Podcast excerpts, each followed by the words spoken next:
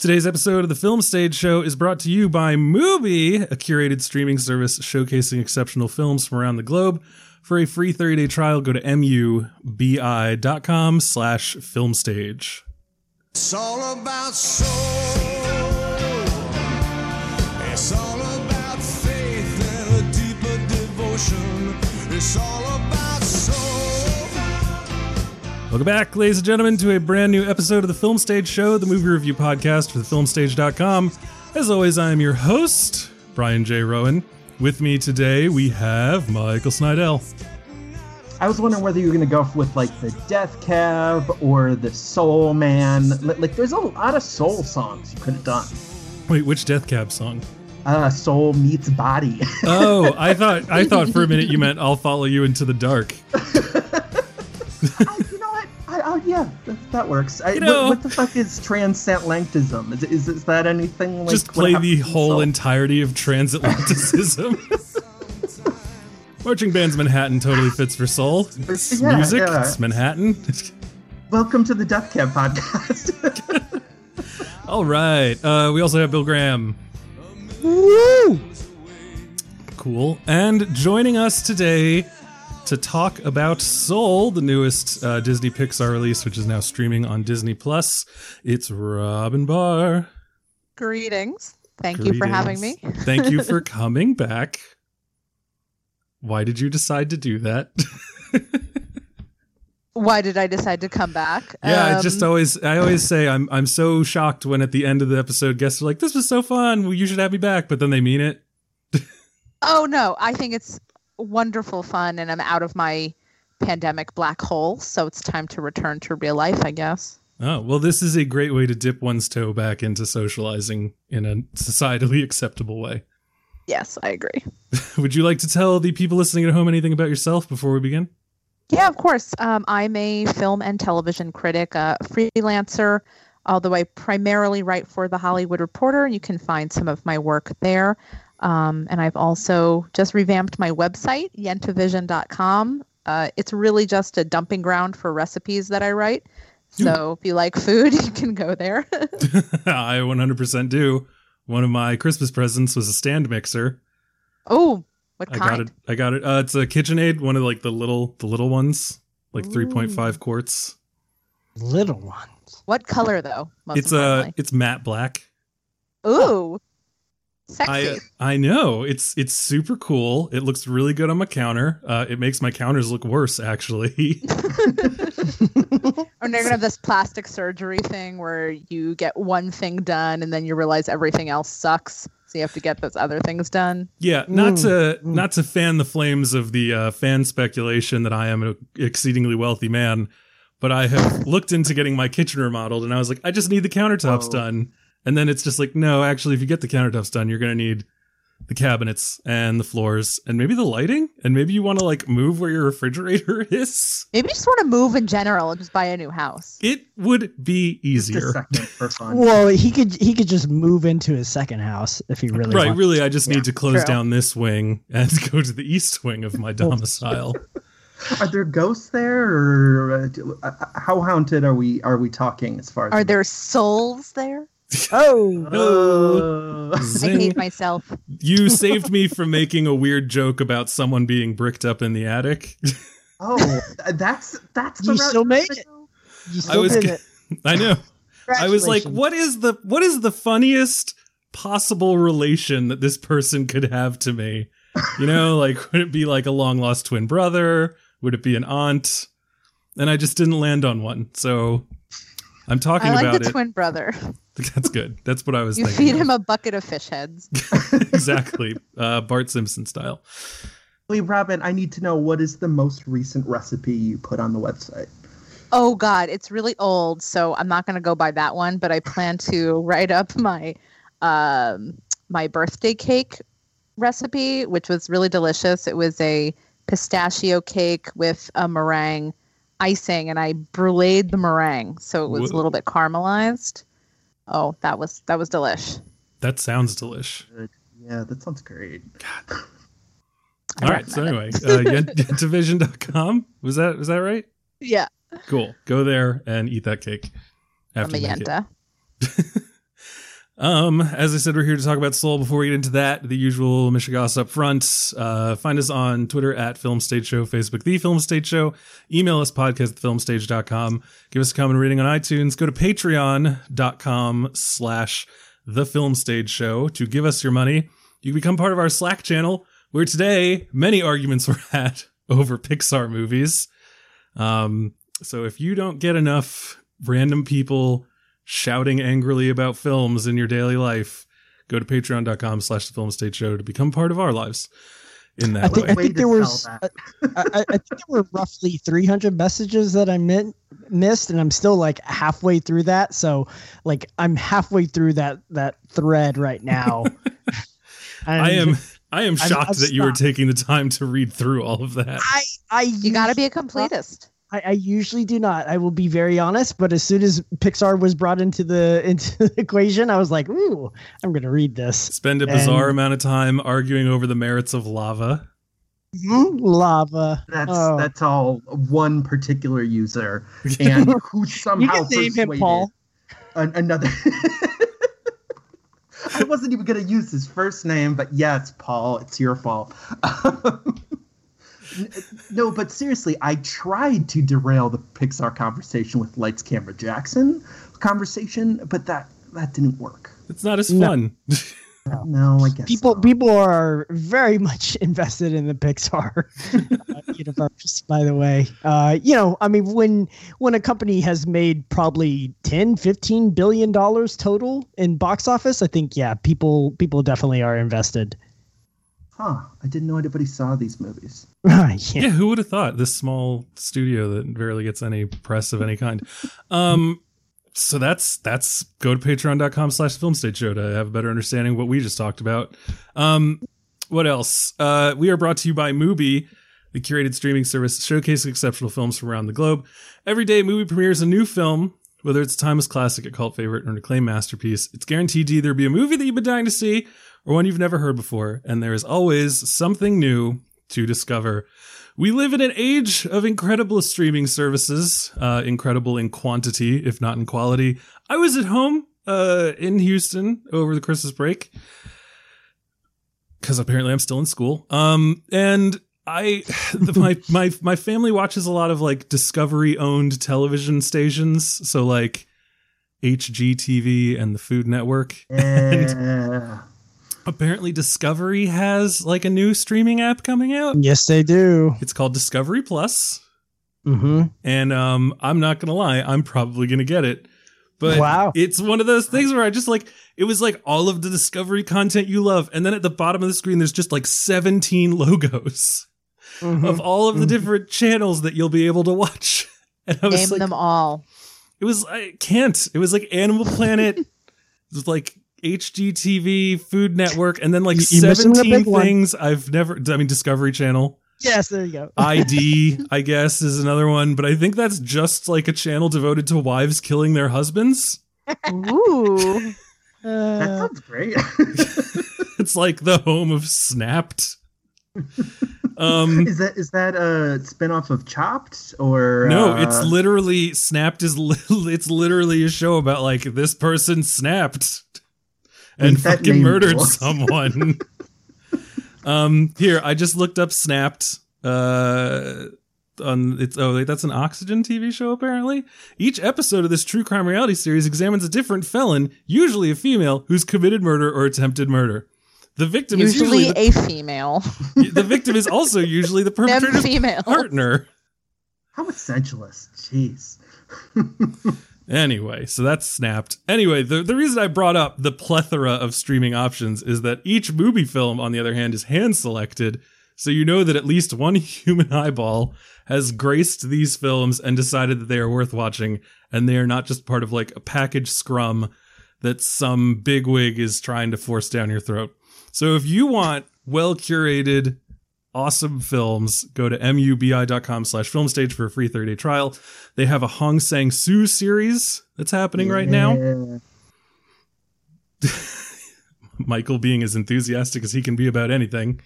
Um, I yesterday, could not Eight tell out if of that was a 10. yay or a boo. Y- Generally, yes. Like a moo. Again, Michael Snydel, who will love something and then give it a three out of five, just because he he won't let himself be hurt again. Um, yesterday they added Claire's camera, shot entirely during the Cannes Film Festival. This quirky comedy is Korean director Hong Sang-soo's at his most light and delightful. A self-mocking take on the film industry. It stars an irresistible Isa- Isabelle Huppert as an ultimate Frenchie who believes that Polaroids change lives. Uh, what kind and of also- Frenchie? Uh, an ultimate. Frenchie? It says ultimate. I'm reading the copy Or that is they she a gave dog? me. Or is she Yeah, this seems like She's- offensive in some weird way. I have to assume that a lawyer looked this over, so it is fine. um, they also have a Jodorowsky special. The Holy Mountain is coming, Hey so check that out as well. Uh, all you got to do is go to mubi.com slash filmstage for a free 30 day trial of Mubi. So that is it. Um, COVID corner. Anyone got anything they want to update us uh, regarding their lives in uh, the hellscape that is 2020? I I worked out that. today. How I did worked that out go? today Mazel. with Muscle. a mask on. So Oof.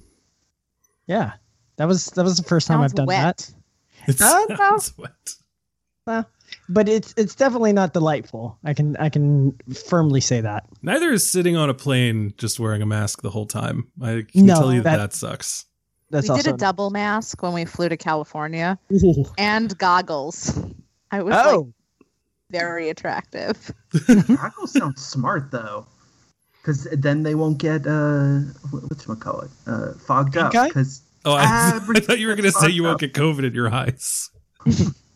I tried to wear my glasses, my uh, sunglasses for the whole flight, but I couldn't see my uh, computer screen to watch my movies, so that was a no go. So then I put the, the goggles on, and I just kept breathing. Whatever air was coming out of my mask was just going into the goggles, and I was getting like kind of sick. it's Not pleasant for five hours, I um, um, but we made it through. On the way back, I, I, sat in an aisle seat, and the guy across the aisle from me was watching John Wick three on his phone, and I could see everything, and I just watched most of that movie.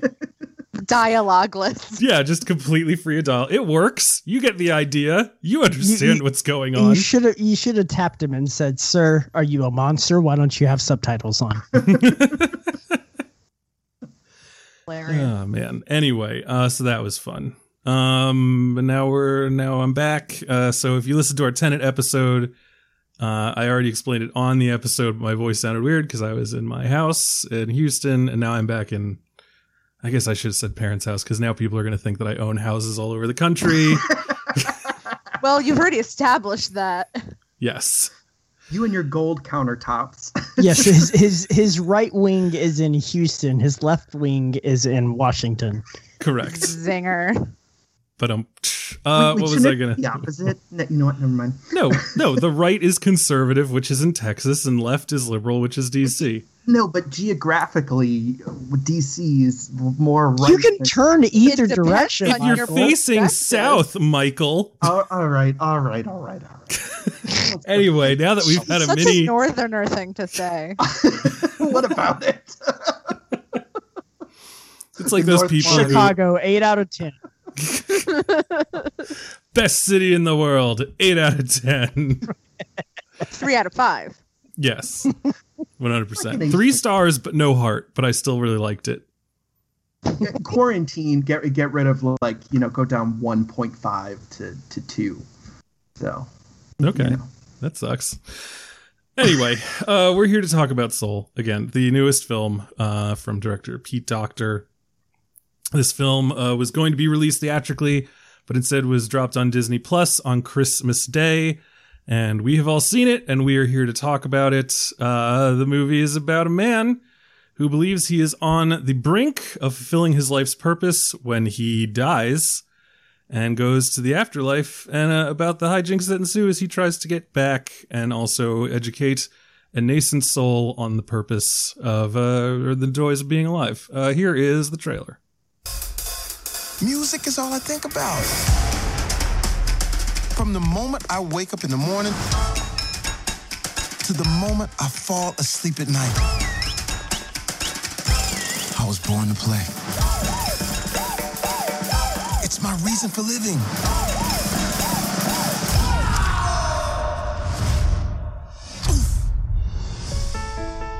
Hello? What the?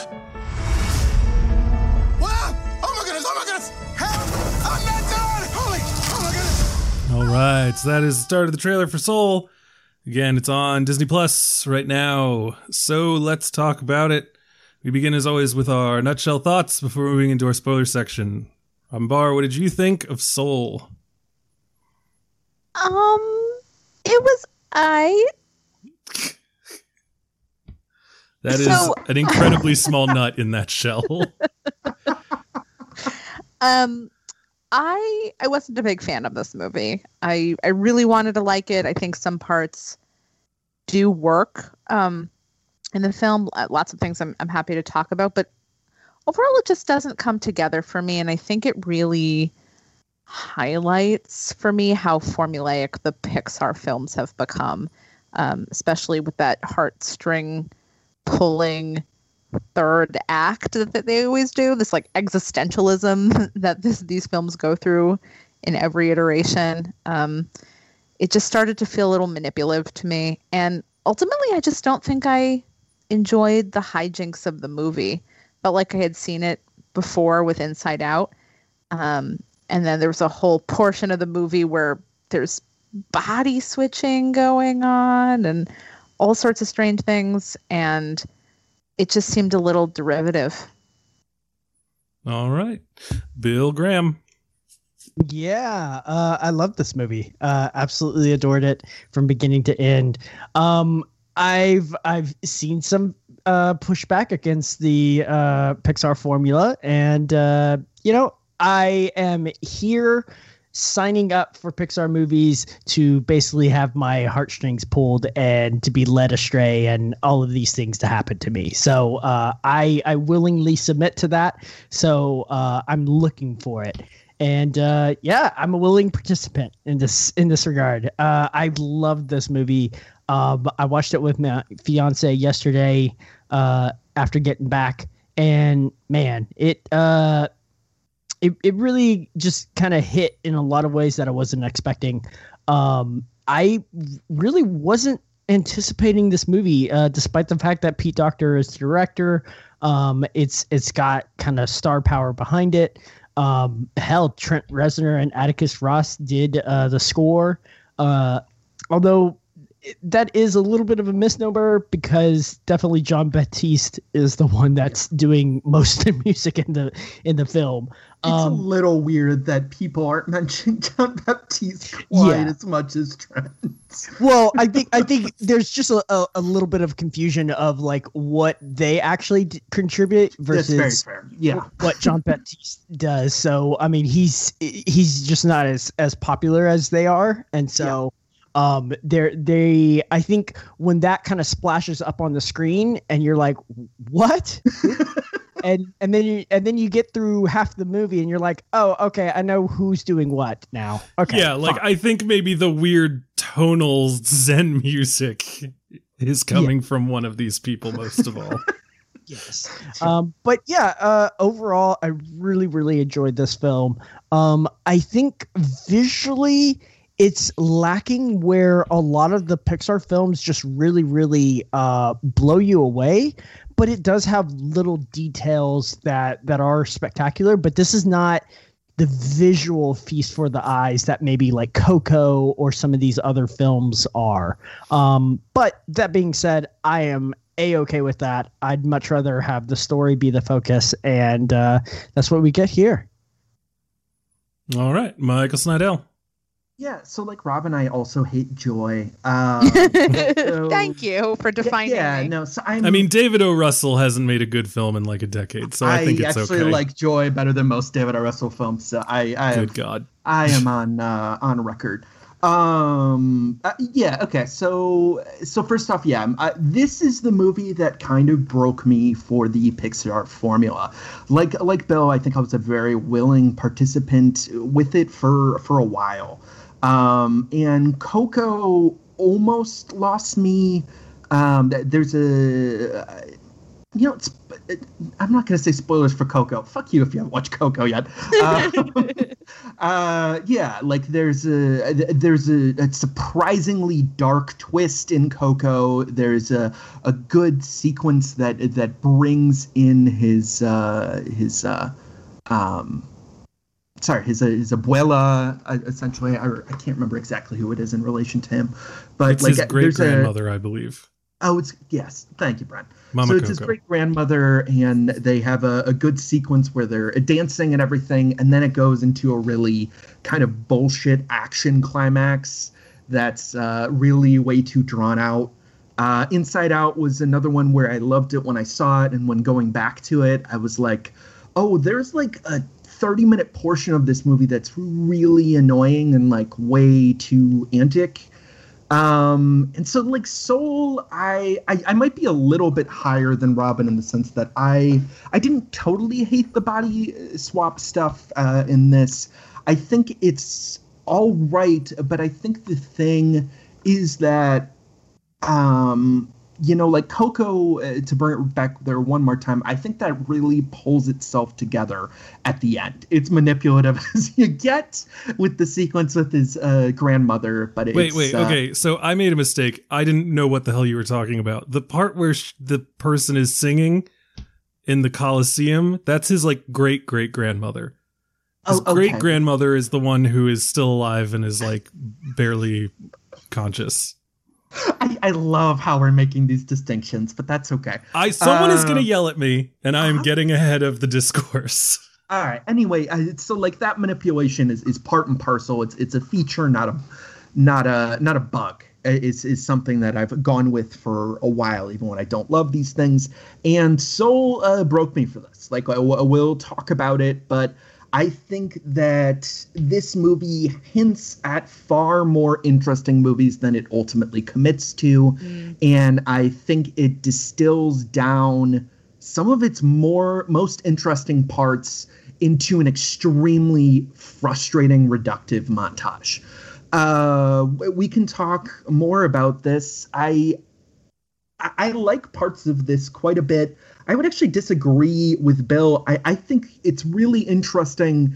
You know, it's it's weird because Soul and Inside Out and even Coco, in a sense, are, are very much like mining uh, somewhat abstract concepts and, and visualizing them in very different ways. And, and I appreciate that Soul, especially, um, it's super vague about things. If Inside Out, like, you know, had particular actors playing emotions and Coco was relatives in the afterlife, like Soul is like, here is a hypothetical projection that only you can uh, that only you are seeing and hearing and you think you can compare it to some concepts you know but it's also far more vague than that. And i really appreciate that it does that and does this weird kind of like polar negative uh like certain you know like very abstract art uh, approach to a lot of that stuff but i just uh i yeah i think it ultimately breaks down into something far less interesting by the end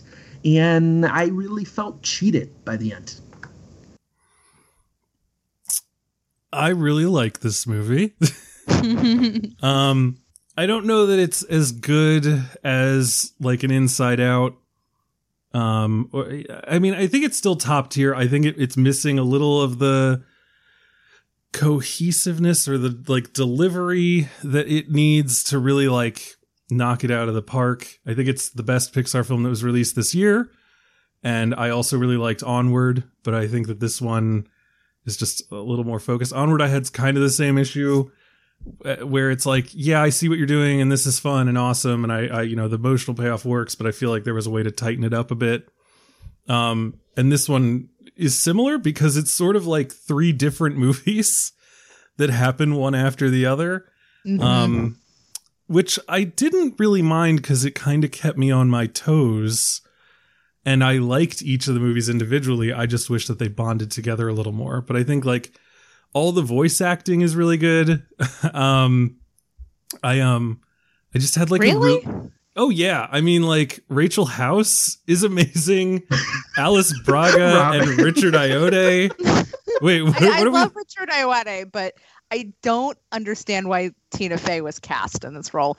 And the film doesn't either because there's a line that's like, "Why do you sound like an annoying white lady?" White- it's like they have to explain it because it makes no sense. Why Well, I think that you have to explain uh, at least a little bit of like, are the like, because the question becomes like these pre souls, you know, that are waiting to go down to Earth and inhabit a form, like.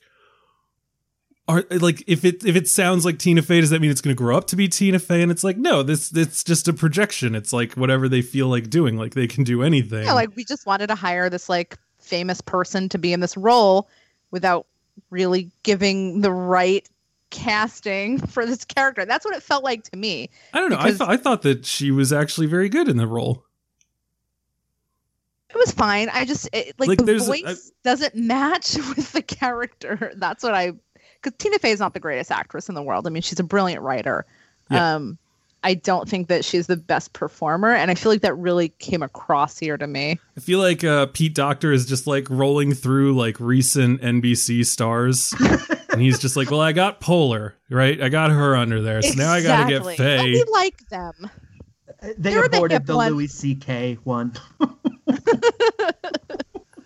Um, he didn't have an NBC sitcom, did he? And- and no, he was on uh, Parks and Rec for Right, a yeah, short no. arc. I, I, yeah, joke. But Tina work. Fey wasn't. No, your joke is falling apart almost instantly because I said NBC sitcoms. Like this movie. Oh snap! No, he's the next person he's going to get for one of these is either uh, Gill- Gillian Anderson or Joel McHale. He's going to start pulling from the Community cast. oh Um, God, Gillian Anderson. Oh, wait, I said the wrong thing, didn't I? Gillian Jacobs. yeah. Wait, that sounds awesome. I meant to that one. You just want a mashup of Gillian Wait, now Jacobs I really and Gillian Anderson? Pixar movie starring Gillian Anderson as like some witch, I'm I'm here for that. some like witch who's the protagonist. Anyway, me so what I was saying is I think that the voice acting in this movie is great. Um, I also like Graham Norton as Moonwind, a character who could easily suck, but is actually kind of funny and interesting in this movie.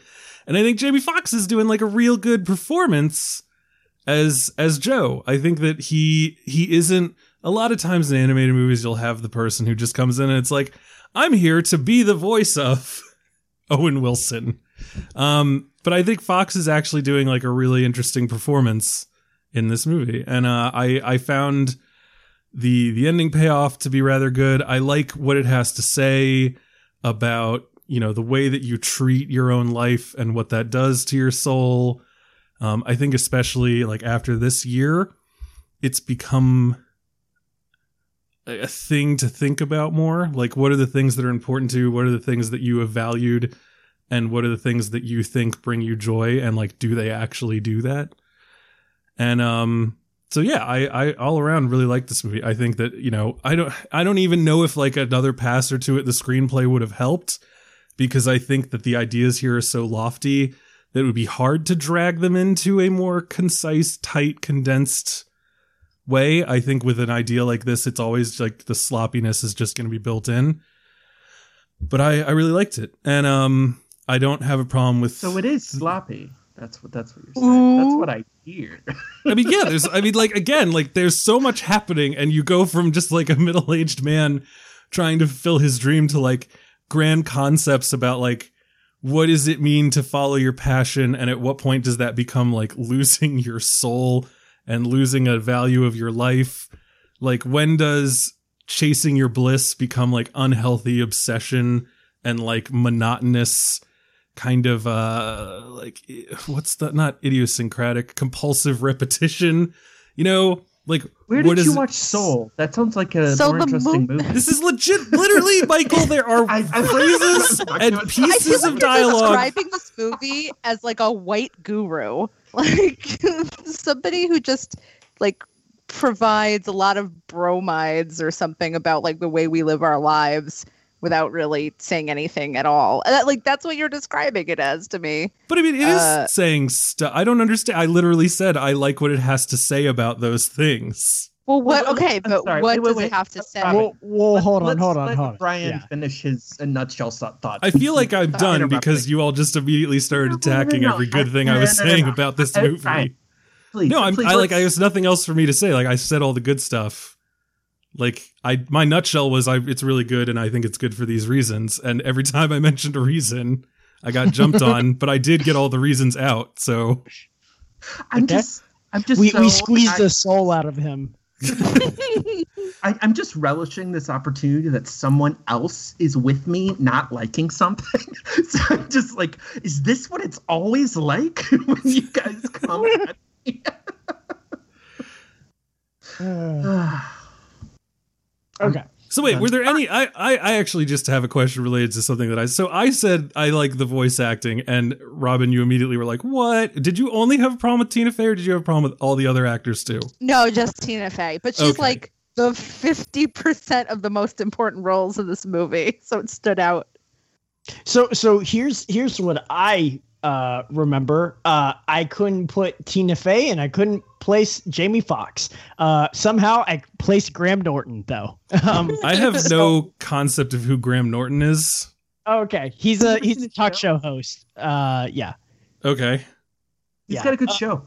Yeah, it's it's funny. Um, he often gets people drunk, um, or uh, not drunk, but like tipsy enough to actually like lay down their or put down their guard a little bit, and then uh, usually it's high profile people.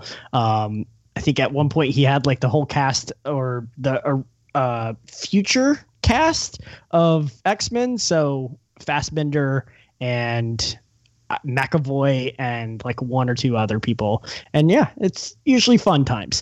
Uh, it's very British though, very British. Uh, anyways, uh, is it called a very British talk show? Because that would be funny. I wish. Uh, I think it's called the Graham Norton Show. Yeah. Um, but uh, yeah, I couldn't even place Tina Fey or Jamie Foxx to be honest with you. Uh, that's how much they kind of blended into their roles for me. And uh, you know, I, I don't know. I I'm a big fan of the fact that that actually happened, right? Like, um, and if you can place those people, or if you happen to, you know, look at the poster, and I guess like the poster for me doesn't necessarily say it on Wikipedia, but maybe in small text, you know, if that kind of gets uh, thrown at you, you know, sorry, but I don't know. I really enjoy when people kind of blend into these roles to the point where I can't even tell that they're they're actually playing that person or they're they are that person. Um, I feel like just saying it out loud, Tina Fey and Jamie Foxx, like voicing a, animated films, kind of makes me cringe in the way that uh, a Shark's Tale makes me cringe when I look at that cast. Uh, Shark's Tale is is that a is that a sequel to Shark Tale? oh, sorry, a Shark Tale. yeah, no, it's okay. um, but yeah, like you look at that cast and crew, and it that film is basically sold on those names, not necessarily the story. And uh, you know, this I feel like is a little bit different. So, um, always a big fan when when people blend into those roles.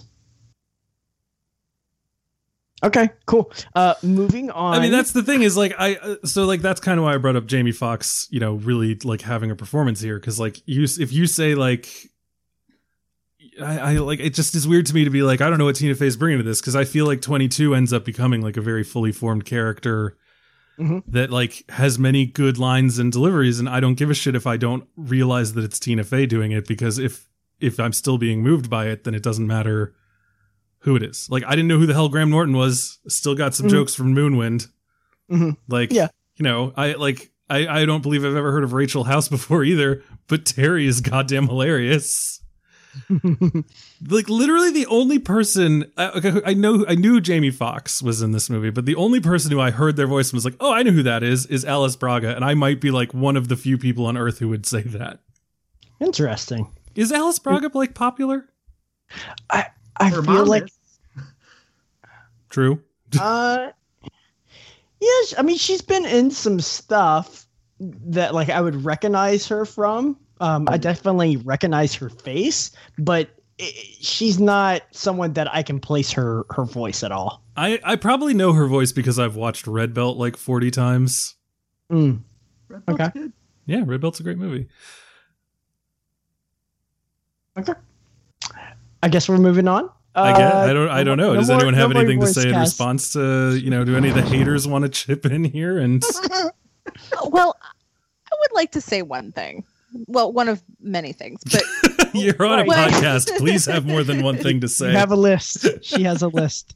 so one thing that really kind of bothered me about this movie, not not so much the movie individually, but it it starts to fit into a pattern when you have multiple roles f- that showcase black characters uh, in an animated movie or sometimes in sci-fi or what have you and then the black character transforms into some kind of otherworldly creature or whatever and spends a good portion of the film as not embodied within their within their like blackness um like physically.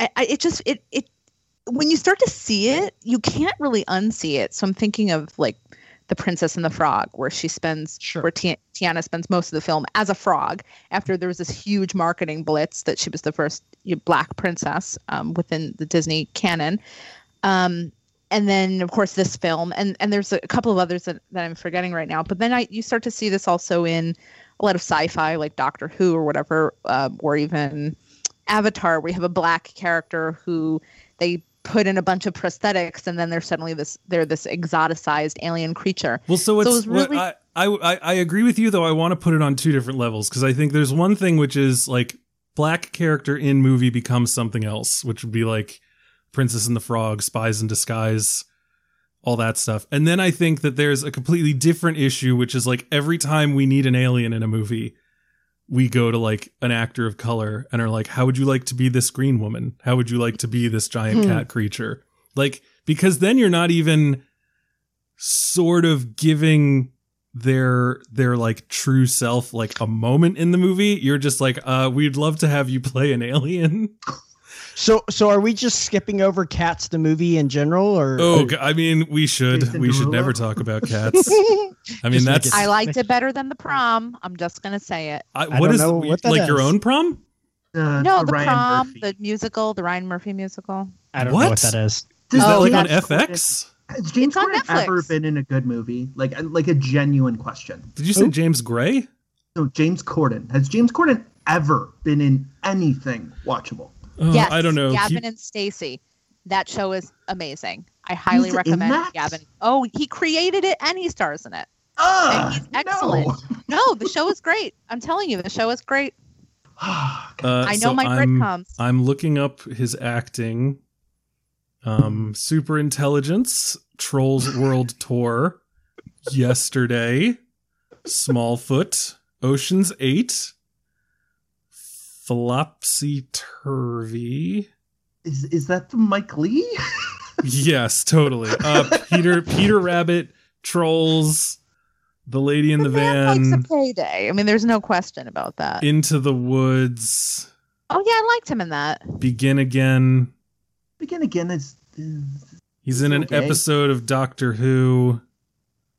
he was good in that one too He's in The Three Musketeers from 2011. Okay. Okay. Yeah. No. Gavin Something Stacey, called I The promise. Gruffalo. Wait, isn't that a children's book? Probably. I mean, it's He got was the in name. Fable 2, the video game. Interesting. Uh, so we've, I think James Corden more misses than hits. Don't feel like that's a crazy thing to say. Uh, No, it doesn't seem like it. He's in something called Fat Friends for 20 episodes. Oh yeah that's on my list too i haven't seen it i swear to god it's on my list Yeah, we have a Was he- TV person. Was he the guy who is he the one who played? Oh, that's one chance. Yeah, he played Paul Potts, right? Right. Oh I my don't god! I- cricket you know the guy who sang Nessun Dorma on Britain's Got Talent? He was the male Susan Boyle. oh yeah him yeah, yeah. James Corden played him in a Dave Frankel movie. Dave Franco or Dave Frankel. we are so far off topic. and no one It wasn't hear. even me. It wasn't me. This is more It's, fun I than still Saw. blame you, Robyn. This is still your fault. me. I'm talking about aliens, man. all this to say, uh, yes, I agree that that is an issue, and I, I, I, I, I'm gonna look for it. Um, but I, there was an article about this like around the time of like Guardians in the Galaxy. Oh, and and the first new Star Wars movie because Lupita Nyong'o Oh, plays yeah. a weird alien creature.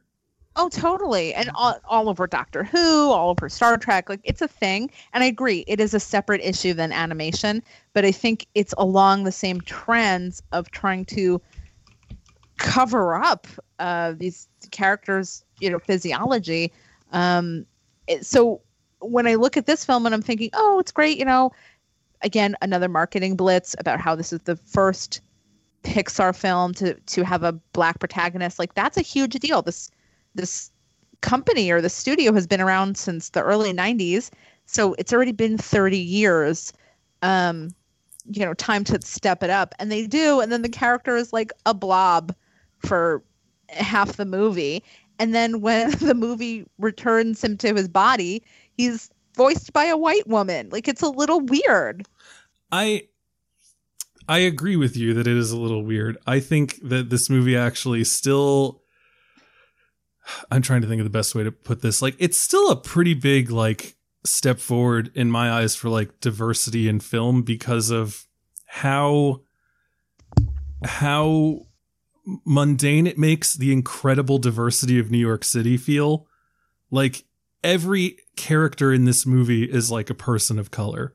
Like from the principal of the school to the students in the school to the doctor to you know eh, just like it's How about the it's Italian guy on the train? is there an Italian guy on the train? Yeah. He's like the most like stereotypical New Yorker you've ever heard in your life. I mean, you know, they're there. I am one of them. Um Sure. are you Also- from new york uh originally yes. where Queens, baby. ah i'm from long island Long Island. long island Long Island. Uh where in Long Island? Um, I've lived all over. I was born in Woodbury. I went to high school in East Meadow, Nassau Oh, County. Nassau County. Look at you. Anyway, I have family Now I'm in the Island. big time. I found the article, by the way. It's a 2016 article in Vulture. It's by Kyle Buchanan, and it's called "Why Won't Hollywood Let Us See Our Best Black Actors?" Yeah. And it um, yeah. Idris Elba is in four major studio films this year, but you won't see his face in any of them. Um, it talks about Zootopia, you know, which is everyone's an animal, but then it talks about how he's Shere Khan in the Jungle Book. He's in Finding Dory, but then like the biggest one is the live action where he plays Krall in Star Trek Beyond. Oh, okay. Yeah, but then the picture also includes Gamora and whatever Lupita Nyong'o played in Star Wars. Where's with the goggles? Maz Kanata, there it is. Sure. What a Maz. Kanata. Yes. Yes. Anyway, so look that up. It was a great article if I remember correctly, and um, it talks a lot about what we're talking about here. Um, I, I, I understand the the the impulse to be like, you know, why, you know, does this happen? Why do people transform into other things? I mean, like, it's it's a trope, especially in animation. Um, in fact, Michael Snydel, your favorite Pixar film, does this to a woman. I know, and I also think it has one of the best written. And it's not my favorite Pixar film, but I also think it has one of the best written female characters of almost any Pixar film. So Let's name it. What are we talking about? We're Yeah. talking about WALL-E. no, Brave. yes. WALL-E. A, a one a lot of people uh, don't like, but I caught up to way after it came out and was like uh, kind of amazed uh, how uh, Fat Weirdly, phobic. That well defined it Did you is. say the It- it is is- fat phobic. I am is it? not. Oh yeah. Oh yeah. They're all about how these fat people are sinners and they're just blobbing around on a spaceship. Oh, I thought No, we were talking, talking about, about Brave. I bet Brave has some weird body What? Are you stuff talking about too. WALL-E? No, I made a joke that Michael thought the best movie was WALL-E when he really Oh. thinks when he's really into Brave. you literally. I apologize for that. Um, Brave is Uh, not the bear fat phobic. I don't fat believe. in Brave. No, there's some weird body stuff actually in uh, Brave, but it's not quite to the level of WALL-E. I mean, all of them have weird bodies. There's no denying that. Yeah, I mean, who among us has not body shamed a bear? The mom bear All is kind of said. svelte, isn't she?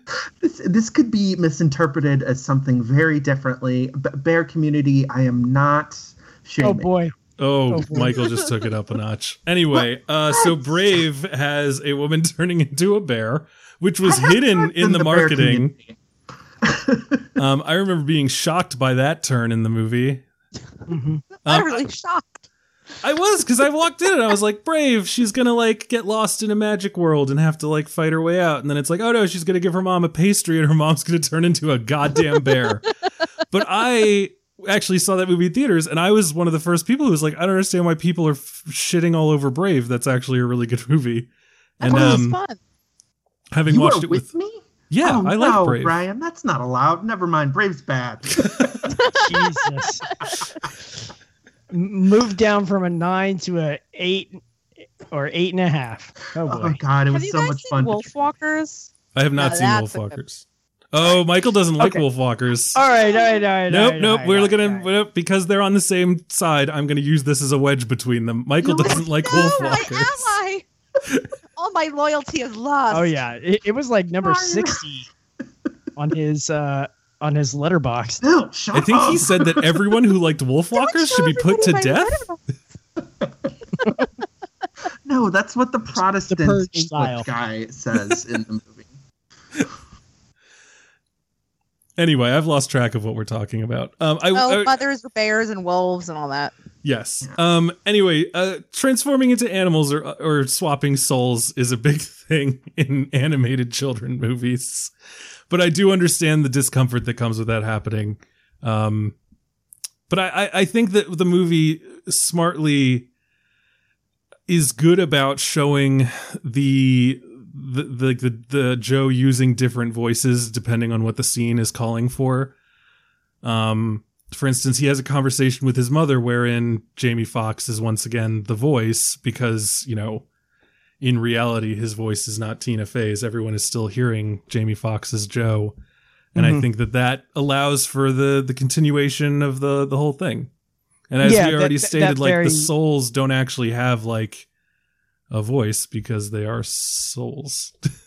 Mm-hmm. Wait, can you help Yeah. clear something up for me? I would Does love he to. actually die? Because in the beginning you're like, oh, he died, but then if he was dead, wouldn't he be in a morgue?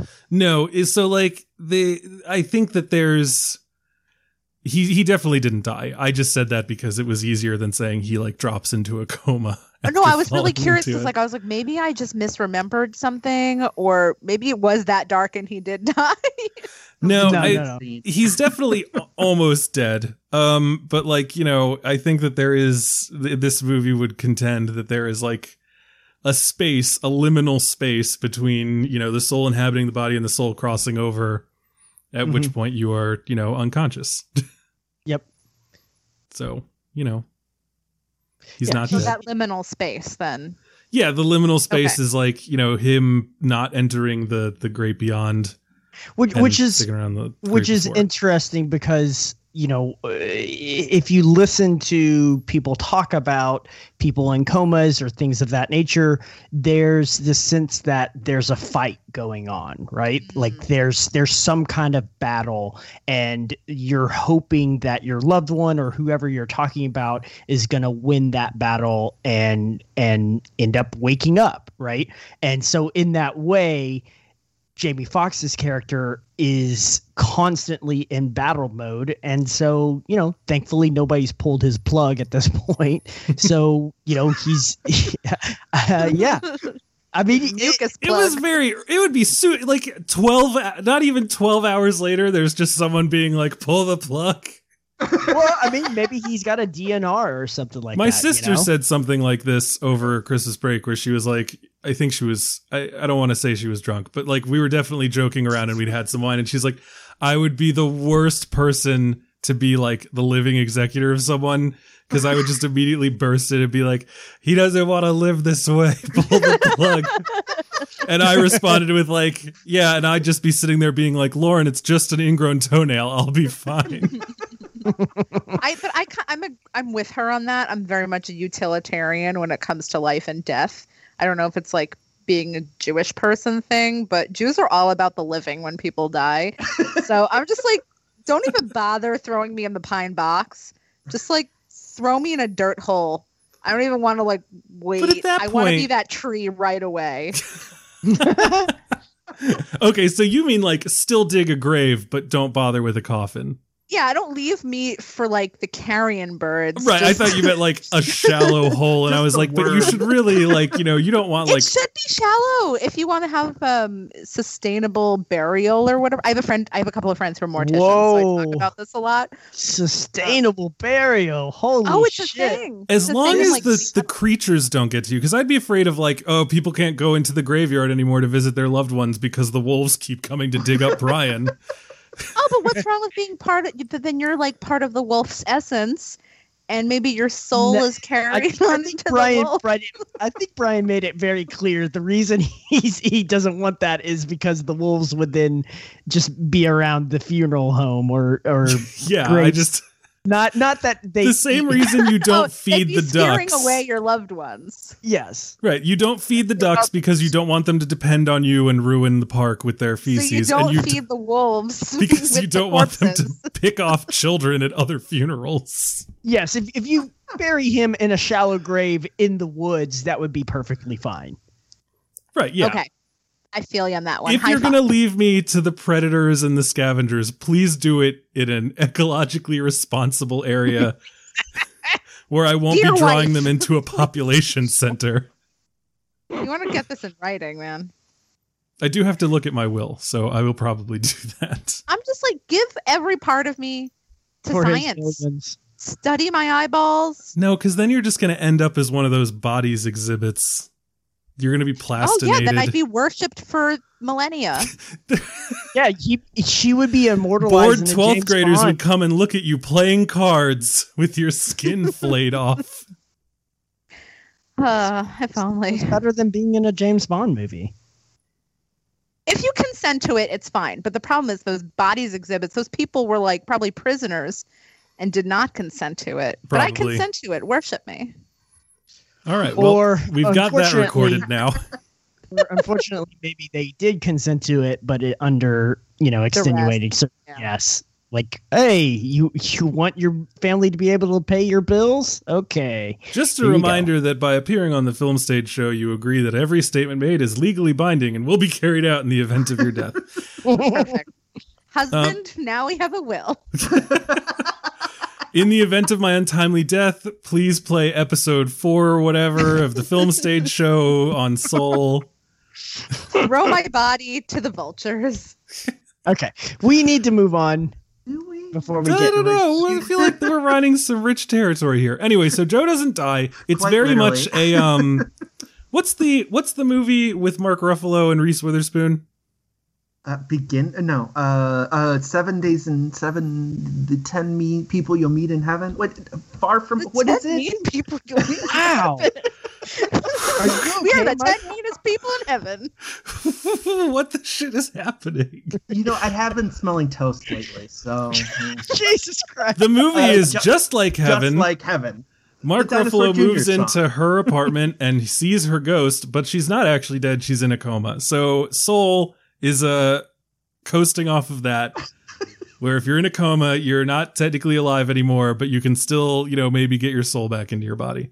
Is, is this why Disney purchased Fox so they could have? Yeah, just so they didn't have to pay royalties on Just Like Heaven. Okay, I just want to. I'm reading the wiki for Just Like Heaven, and Good. so the theme song is obviously Just Like Heaven by The Cure. But Uh-huh. singer Katie Melua recorded a cover version for the soundtrack. Melua's version is played over the opening titles and has lines such as "She said" changed to "He said" to maintain a heterosexual narrative. That Oh. interesting. Uh, Donal Logue is also in this movie, and he is awesome. So check it out. Um, was back to Soul. Uh, so, uh, what, what, um, what's happening? Uh, Bill, it's weird to me that you said. I'm just gonna latch onto this to get us back on topic. It's weird to me that you said that you thought this wasn't as visually inventive because I actually found like the Guardian people I to be super interesting and like the afterlife i thought was like suitably abstract while still having a bit of a character to it that worked. Like the whole want- U I want to- seminar. I want to clarify, Please just do. in case I I am further uh, uh, Distorted. Slandered. distorted. yes.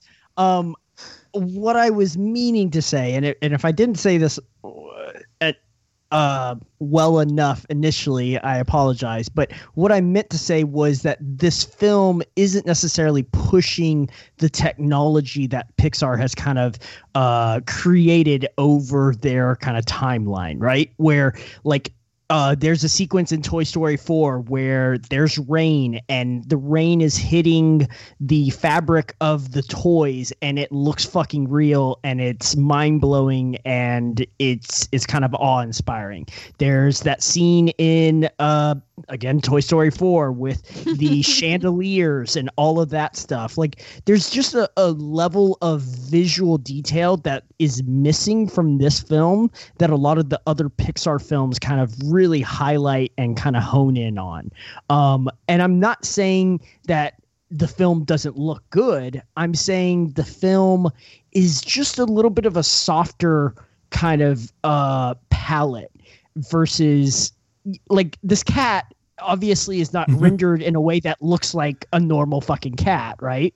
Um, It's so cartoonish, like yeah it's it's very Yeah. cartoonish and and so and really the rich details are uh a couple of scenes uh a the clothing in this film just really like fit like there's there's just a weird Well, his mom's way- a tailor, so yeah, yeah. Um, but the other scene fit.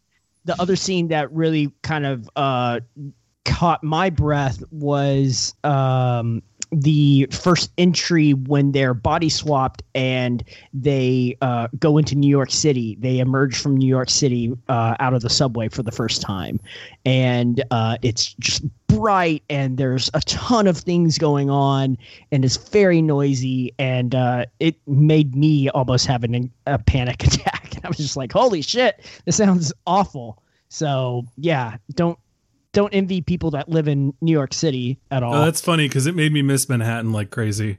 mm. I was So, like, ah, but yeah, Manhattan. that's that's what i meant i just meant it, it, just visually it's not pushing the technology that far along i don't Right, I don't think it. I mean, And to, to me personally, like I don't think it really has to, and I don't think there's anything particularly here that made it necessary. I really like. I mean, like you know, I love Don Hertzfeldt. I love when animation allows Mm-hmm. itself to investigate the abstract. Um, it's one of the reasons I really liked uh, Inside Out.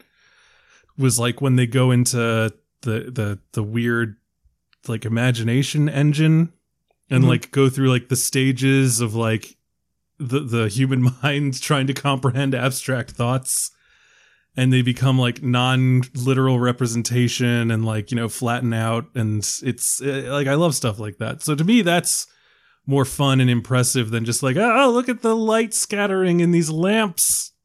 Mhm. there's dust motes. Not- look at the dust motes. I, I'm curious, Brian and Robyn, as, as two people who've spent a lot of time in New York, do you think uh, in any way this conveys the essence of New York?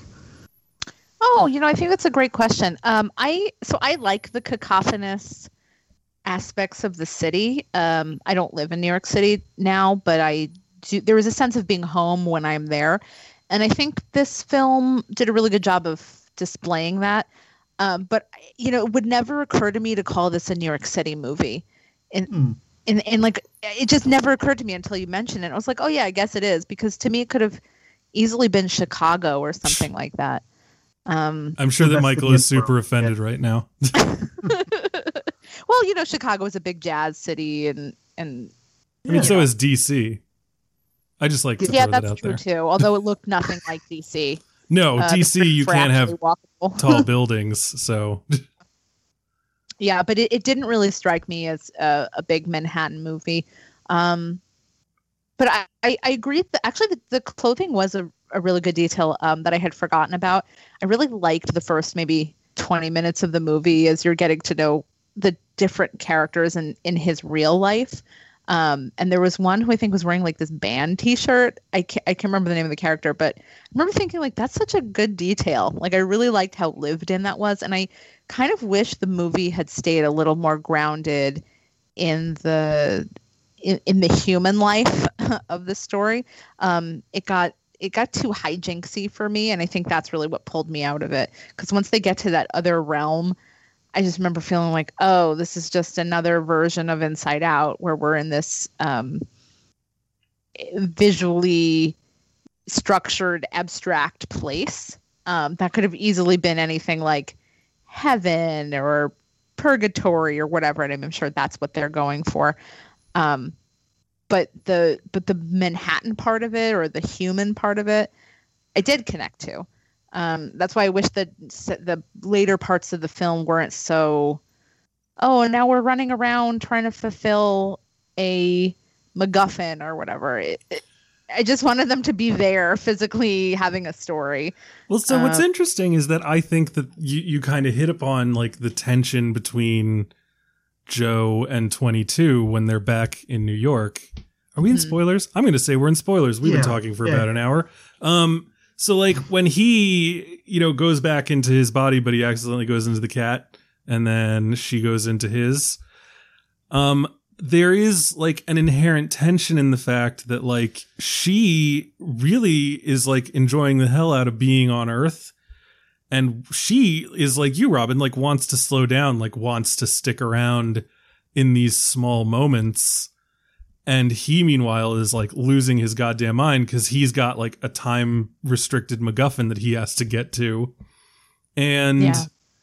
and it like that's it's it's kind of like it's kind of like the whole point like it's his life in a microcosm is like this person like living in his body like with all of his memories and his skills and his his athlete you know his his lack of athleticism um since he you know splits his own pants but like he He's familiar. Let's put it that way. yeah i mean and and and sh- and her even though like it's a soul and it doesn't technically have a gender or anything um 22 is just like loving it like is is getting a level of pleasure that we don't really see him have you know a level of fulfillment that he's unable to appreciate um even though she's only got the tools that he himself also has and and I found that to be especially I watched this a second time today because the first time I watched it was like three weeks ago. Um like this second time that really struck me that like you know you, the the sensation of her being like no I want to like I'm I'm sitting here I'm looking at the trees I'm eating this pizza and this bagel and like this is freaking awesome. Like I'm so excited about this and he's like no no no like this is all boring shit. None of this matters. Like I need to go play this gig that's going to change my life for the better. Mm-hmm. Which is why I really like at the end when he when he does it and he's like what happens next? And she's like now we do it again. Like what are you talking about? What happens next? Like this is and this is one of these things that, that has always struck me as like people that say like oh you love photography like why don't you become like a photographer like you could like Mhm. because photography is is is weirdly expensive um if you're like a person who wants to get like family photos done people are always like you could charge like 50 bucks for a half an hour and you'd still be the cheapest guy around and you'd still give people good photographs and everyone would be happy and i was like everyone would be happy except for me because the thing that i do like for fun in my free time would suddenly become yet another goddamn thing that i have to structure my life around and schedule. Very and like you know even I, I do it with film because I, I like you know talking to people about movies and um, i am able to exert some level of control over this and it doesn't interfere with my life too much. But you know yeah it's a lot of people chase what they love as a career and are like bummed out when they realize that like when you turn it into a career you might turn it into something that you don't love anymore Mhm. and so i like that this movie like confronts that and Well, and, and and and in an interesting way, it turns it on itself, where it becomes this either or solution, where he has to choose to give up the gig life, right, or become a full time teacher, and it's like, no, you can do both. I know those jazz clubs are not playing at three o'clock in the afternoon. They're playing at like nine, 10 o'clock at night. So, you know, once every now and then you go chase that dream, but otherwise you stick with what you got. Um, but no, I, I think I think the interesting thing that this film does is it gives him the chance to be passionate about music in a professional context in a way that he does not have any interest in and yet still finds a way to have people that sh- that kind of pop in and out of his life that he was mentors to that that he really inspired and you know uh it, it made them l- fall in love with music in a way that kind of carried on in their life. Um it's it's kind of sad to think of like any other music teacher that you've kind of come across from in in like elementary school or you know high school or or you know grade school. It's it's because the joke i remember in college the joke was if you can't make it in the professional world you become a teacher about that thing Mm. Yeah, if you Oh, can't yeah. do teach. Yep. Yep. You teach gym. yeah which I is mean- which is fucking sad like like it, it's just one of those things because then you start to think about all the people i i've watched so many uh q and a's after film screenings and all this other shit. And people are always like what's the best advice you can give you know a, a struggling actor? And people constantly are like i don't fucking know. I don't know how i'm here. Like, I- Yeah, a lot I'm of this shit is chance. yeah. I was in the Yeah. right place at the right time. exactly. Like Well- like that's all it is. And and if people get so wound up in i am going to make it happen a lot of times those people just end up fucking miserable because it's really fucking hard and a lot of other people want to do that too Well, it's also Yeah. like a lot of people have that conception of what's the thing I can do and get paid for that won't feel like work.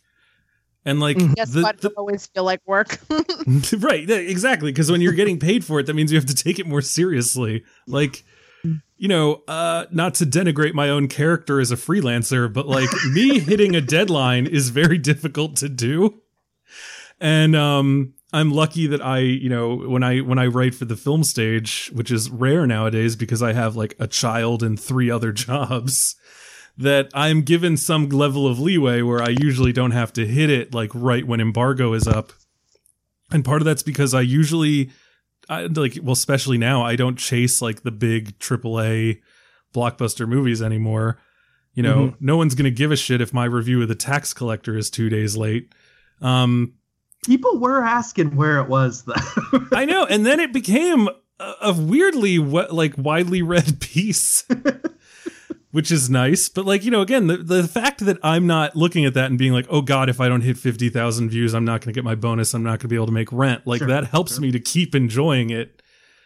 And um, I, I also love the fact that like what Bill was saying, like this movie has a very strong string of this man is affecting the lives of these children. So like Curly is now a professional, and Curly says like, "You're the only reason I even went to school."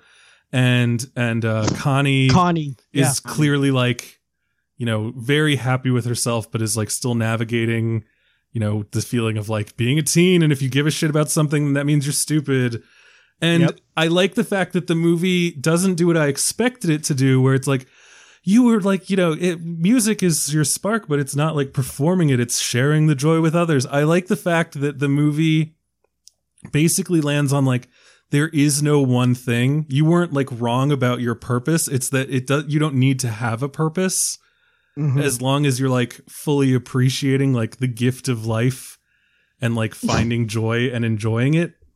Because there are so many versions of this movie that would have been like, oh, you know, you chased the wrong white rabbit. Like you had it wrong all along. Like it wasn't you being a performer, it was you being a teacher. But this movie's like, no, it's you being a human being who exists in this world and has experiences and shares experiences with others.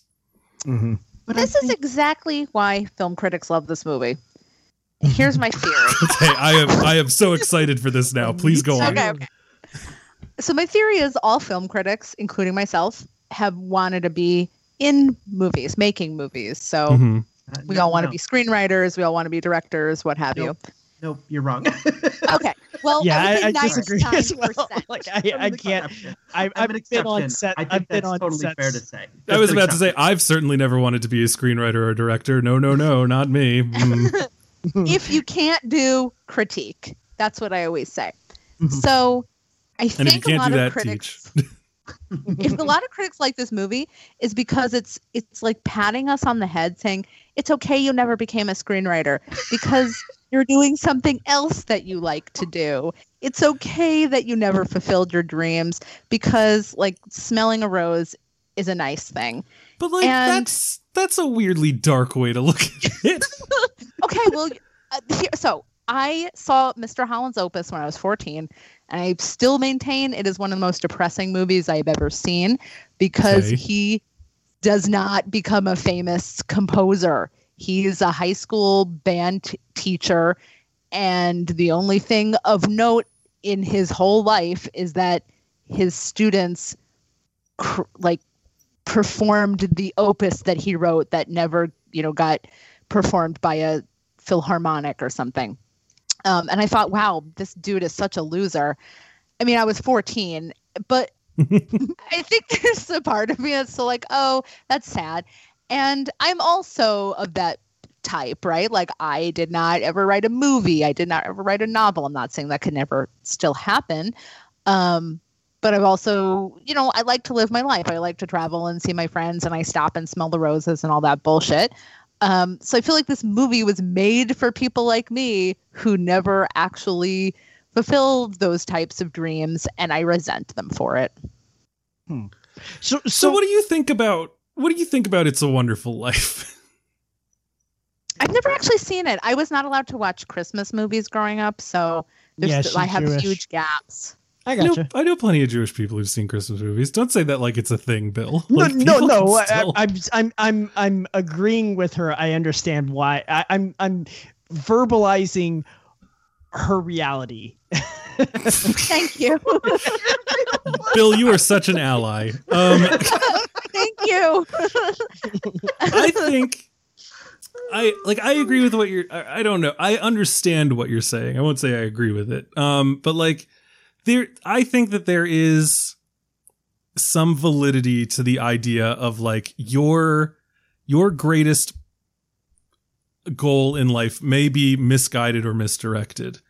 Mhm. That like you enjoy doing something. In fact, I just watched Moneyball today for some reason. um and one of the things that I found interesting about it was like the fact that at least in the movie's reality anyway, I don't know about the actual story, but Billy Beane is like this kid who at a super young age was like given this opportunity to play for the Mets and was told by all these people who apparently knew what they were talking about like you're a five tool player, like you've got it all. We need you. You're going to be great. You're going to be one of the best. And he wasn't. And they say like there's a point in your life where you find out you can't play like kids ball anymore. And it could be when you're 18, it could be when you're 40.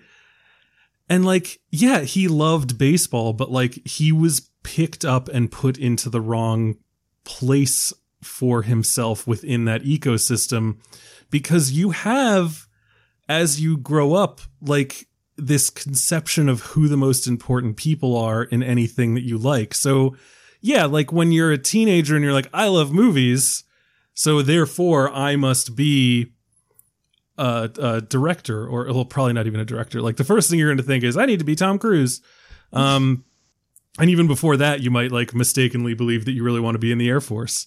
Um, so you have to keep like working your way up to figure out like what do you actually like. So like, I love the idea of making a movie, but like the more I find out about the life of a director and what they actually have to do, I realize that like I'm I don't think that I'm built for that. Like it's not like I ever failed at it. I think I like discounted myself out of it because I know that that's not what I want.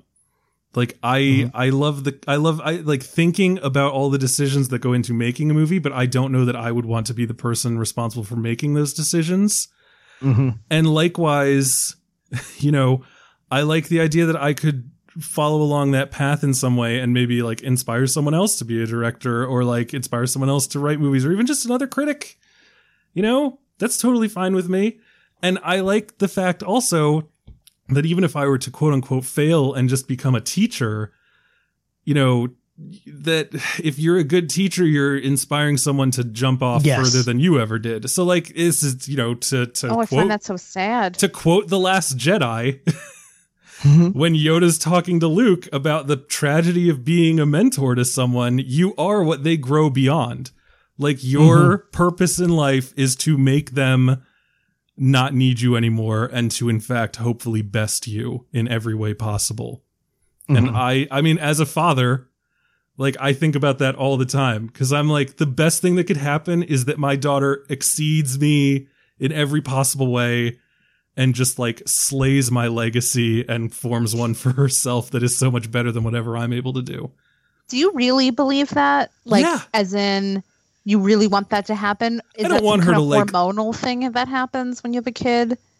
Uh, no, I want. I mean, like she's gonna outlive me. Like she's what's happening next. There's like no. I cannot think of anything more terrifying than a parent who looks at their child and says, "You will not beat me." Like that Ooh, is it's the- like some mommy dearest shit that I That's love. just the nest. Jesus like- Christ. I think about I I th- I sometimes also think about like my parents and I'm like, "Oh, this sucks cuz I'm like never going to be able to I'm never going to like outdo them." Mhm. Like their their bar is so high that I'm like screwed. It's just it's not going to work. I'm not a doctor, I'm not a lawyer. I'm not a lawyer who actually for some reason majored in quantum physics but then decided to pivot to law. Like I went to school for journalism in the early 2000s like an idiot Yep. and Same now- here. and now I'm doing all this bullshit in my life. So like, yeah, I um, I I honestly hope that my daughter, whatever she does, like outdoes me in every way. what Like if she the- says she wants to study journalism? Oh my god! Like as like an anthropologist studying like some other thing No, that doesn't no, no, exist no. anymore. She wants to work at a newspaper. There Ah, won't be Jesus. newspapers. there won't be newspapers when she's old. There won't even be BuzzFeed anymore. Like that's the problem. That's the real issue. Um, Yes, let's mourn BuzzFeed. I'm just It's saying, like, be like Comcast news diddlies. Like it's. There's come not- here for your diddlies. Get diddled on Comcast. Jesus Oh, Christ. Uh, she's going to become a super Quibi. famous TikToker who, in the one minute that she has, tells you the news while, like, you know, doing the scan filter or something. I mean, most people. I mean, I don't want to say most people, but I'm sure many, many people get their news from memes. Oh, 100%. that's just the reality of it. Like, I, I have family members who I'm like a thousand percent certain they've never looked at a news website in their life. Um, but I think you you really bring up something that um, I think about a lot, which is, am I such a narcissist that I won't want to put everything that I have into my children? Like, I think I should be a a not a Gypsy Rose Lee, but like her mom, I forget her name. Um, like I feel like I'm supposed to do that as a parent, which is, you know, bleed myself so that my kid will survive. Uh, but I am afraid that I will that I was not born with that gene, and that my kids are going to be like screwed up because I am self-involved or something. Well, but I don't know if you were self-involved before you had a child. I, I was, I, I think I was not self-involved. I think I was, like, possibly self-destructive. I don't know. Like, I wasn't a narcissist, Ooh. but I think that people, I think people make a mistake in thinking that you have to pour everything that you have into your child. Um, you need to continue to live and, and pursue your own life hmm because you like just just think about like the example you're setting for your child like you know do you want your child to grow up you know thinking that okay i'm going to start over there's a lot of things to unpack here your child needs to see you doing things and enjoying them like my daughter comes with me to the distillery and sees the the joy that gets it brings me Yes, and and samples. no, she actually asked if she could, and I said, no, you don't know what you're tasting for. Um, so, she, There's too much peat in that. Too much peat. You do not have the palate for me. yeah, no, talk to me in like 20 years. Um so so like it I find it and and she sees me like taking photographs and then I show her the photographs and like I think that her seeing me taking joy in things that are not directly related to her is important because otherwise she as a 4-year-old will think that she is solely responsible for my happiness. And that hmm. is an incredibly damaging thing to do to a child is to instill in them the idea that they are the thing that gives your life purpose and meaning um, I I have seen and am seeing it happen to certain people, and it is it is weird and it is ugly and it is it is depressing because that kid then only knows how to gauge their own success as a human being off of how their their parent is feeling, and that is bad. So it's still obviously you have to like feed and clothe them, and they should take priority, but like if she's cool chilling or just watching me do something that is important to me, then that's good. I mean, like I do this podcast and I know that there are nights when she can hear me through her door and when I'm like editing it, she'll say, "That's your voice." Like, who are you talking to? Like, uh, so just the the idea that like you have to like destroy your life for your kid is actually like more destructive to your kid than to yourself. And so I would I would say like that's that's one of the things that you kind of like learn and that this movie actually touches on um, is that if you devote yourself singly to a thing, you run more of a risk of losing your soul and harming people than if you, you know, spread yourself out and allow yourself those things in a healthy, productive way. Mm-hmm. Does that make sense? I feel like I rambled. Yeah. No, No, no, no. I, that's really helpful. Okay, good. It does. And it it also kind of brings clarity to like what this film's message, at least to me, is is dude, go do night gigs. Like shut up and take take the teaching job and go do night gigs. Like, Well, like live one of your the life on the side. one of the big and- important things, Bill, that, that is about that is when you see those those giant hulking lost souls. Mm-hmm. And the first one you see is a guy who's like, in fact, Michael, this made, me, this made me think of The Nest because it's like, has there ever been a good hedge fund manager in a movie? And here's another one. We still don't have an answer. No, he's a lost soul. They have to like get him and recenter him. So that's obviously like he got ground down by a job that he probably never really felt a lot of passion about. But then you see the guy who is doing the um the metal detecting, which is, you know, usually pitched as a, a fun, enjoyable activity. Mm-hmm. But he, you know, sinks down into the muck and becomes one of these these lost soul Obsessive. sand people. And they See say the like Romanian film The Treasure. Let me tell you, his uh, interest in the treasure doesn't go very well.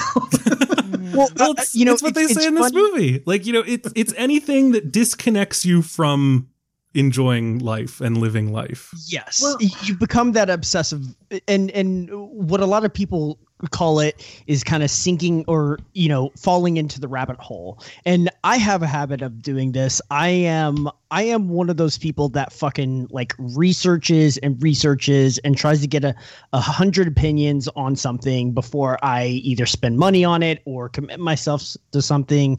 Blah blah blah. So like the headset that I have on right now. I found on a Reddit thread through a bunch of other recommendations and ended up like clicking a thousand different links, reading a bunch of different reviews, and they're like $80 headphones. And I'm like, what the fuck am I even doing? Right? like I, I spent probably three hours researching headphones and ended up with these. And I'm like, you know, I have that obsessive compulsive nature of like, if there's information, I want to read it. And if it's something that interests me, I will go down that rabbit hole really fucking far. And it's it's scary. And that's what this film kind of talks about is that guy is me at 3 a.m. like looking at this Reddit thread and like feeling sweat drip down my back, thinking that I need to make a decision by tomorrow, otherwise like my life is meaningless. And it's just like, what the fuck is going on right now at 3 a.m. that I need to buy new headphones when I have other headphones? Like I like literally my fiance like just walked in and grabbed my dog and like rolled her eyes at me because I have two other pair of headphones in here right now that I'm about to return because one was a if you know this, it's called an open back headphone and I turned them on and she was like I can hear everything. Those aren't headphones. And I was like, "Yeah, it's supposed to give it soundstage." And she was like, "No." And I, I put them down. I put them down and played something and I could hear it just as well as if it was on my head. I was like, okay, this is excessive. Like, okay. So yeah, like like there's there's just a level of obsessiveness that this film kind of turns that leaf over and is like like yes, you can be in Zen mode, right? Where you're enjoying that, but you can also be me at 3 a.m. going, What the fuck am I doing right now? You know? And and yeah, those are those lost souls. And I have the same problem like every time I'm buying something for my camera where it's Mhm. just like this is a thing I love and this thing that I'm going to buy is going to be like helping me to make it even more like lovable and then instead it's like all right I'm 4 weeks in and I don't know which lens to get and oh my god I might have brought the wrong That's why I camera haven't system gotten a camera yet. Well, and and I do this same thing with video games where uh, I was playing Borderlands like uh, uh, earlier this year, and uh, oh no there are a thousand different fucking guns. I and was a about to say. different attachments, and I would literally find myself like going, okay, I need to shoot this gun. Okay. I don't like the recoil on this one. Okay, I, I want to shoot this one. Okay, I like this one, and I would sit. this there. one gives me better criticals, but this one lights people on fire, which is just sort of like viscerally satisfying. But I know I'm not causing as much damage. Yeah. I can't play Borderlands insane. anymore. yes. And so finally, I many had to make a decision to just settle on the gun that goes boom boom the best and just keep and I was How just long like, did it okay. take? To You fulfilled your one boom booms. It, it, it, it took a full fucking game for me to settle on that strategy. And then finally on number three, I had it down and I was like, this is so much more enjoyable. so yeah, if you give me too many fucking options, I will research and fucking figure it out. And mind then- fuck yourself. Yes, and it's it terrible. is.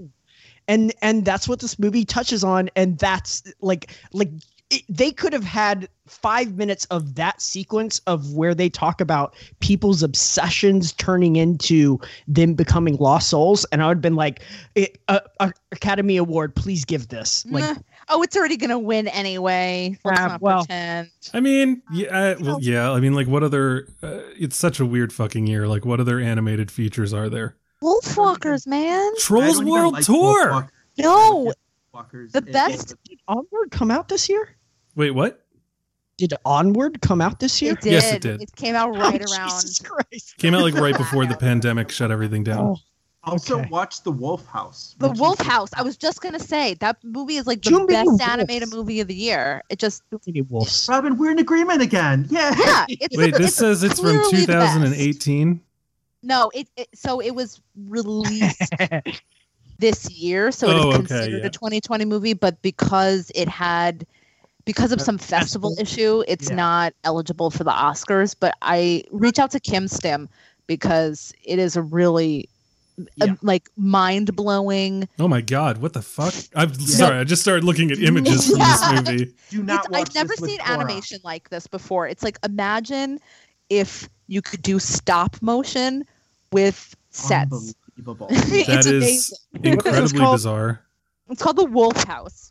It's so Wolf House. creepy though. It's probably the creepiest thing I've seen. Oh, it's bizarre. It's it's really creepy, and it's also about Chilean fascism and Nazism. Oh, but it's also like watching. Um.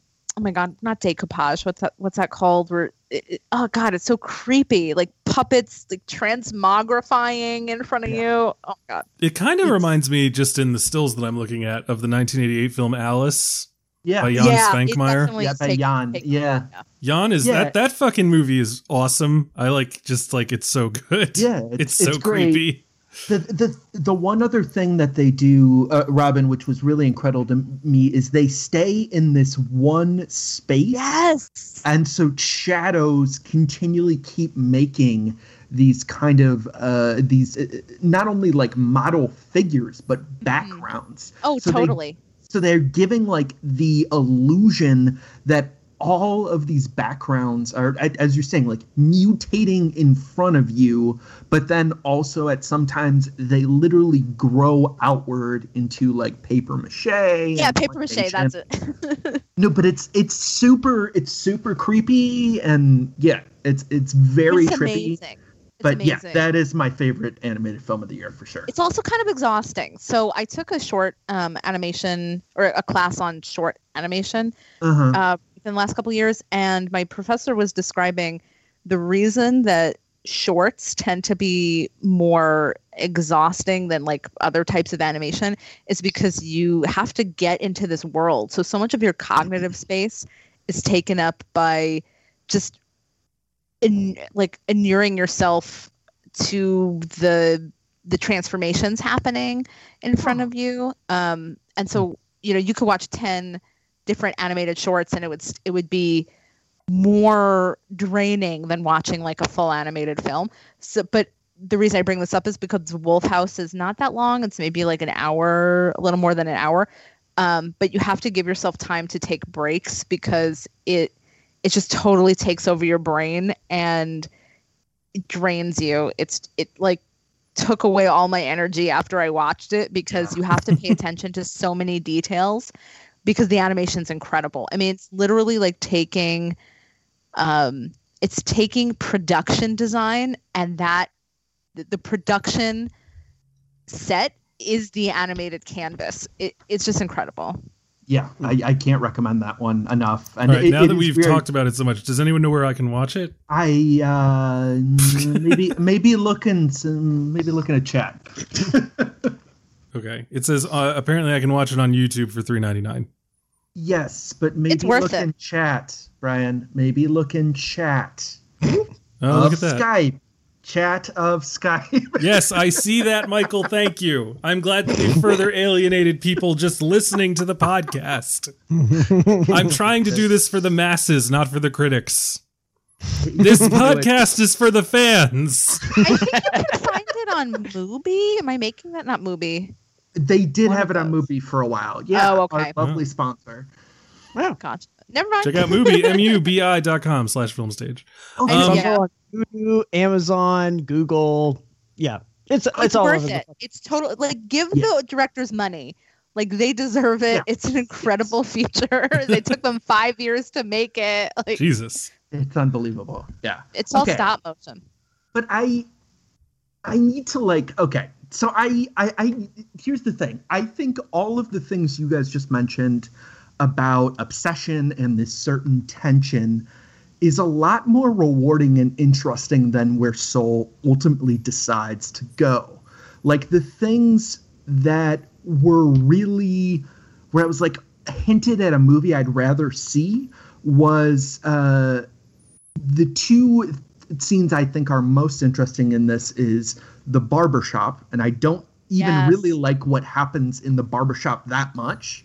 It's really at the end where you you get kind of that uh you know bit of a sucker punch where his his barber's like you know you've never asked me about my life Yeah. like like that little thing and then him going to his his mom's and they have a different conversation than usual and it, it does lead in a more it, it leads in a more cliched way but i think those two scenes have a certain like texture of emotion that the rest of the movie doesn't have. Um, and and I think that some of the some of the Tina Fey stuff, like it's it's, I, I think you're making a, a really, uh, you, were making a, a good point, Brian, uh, about the, uh, like the odd, um, uh, like slow sorry slowing down in relation to tina fey's character.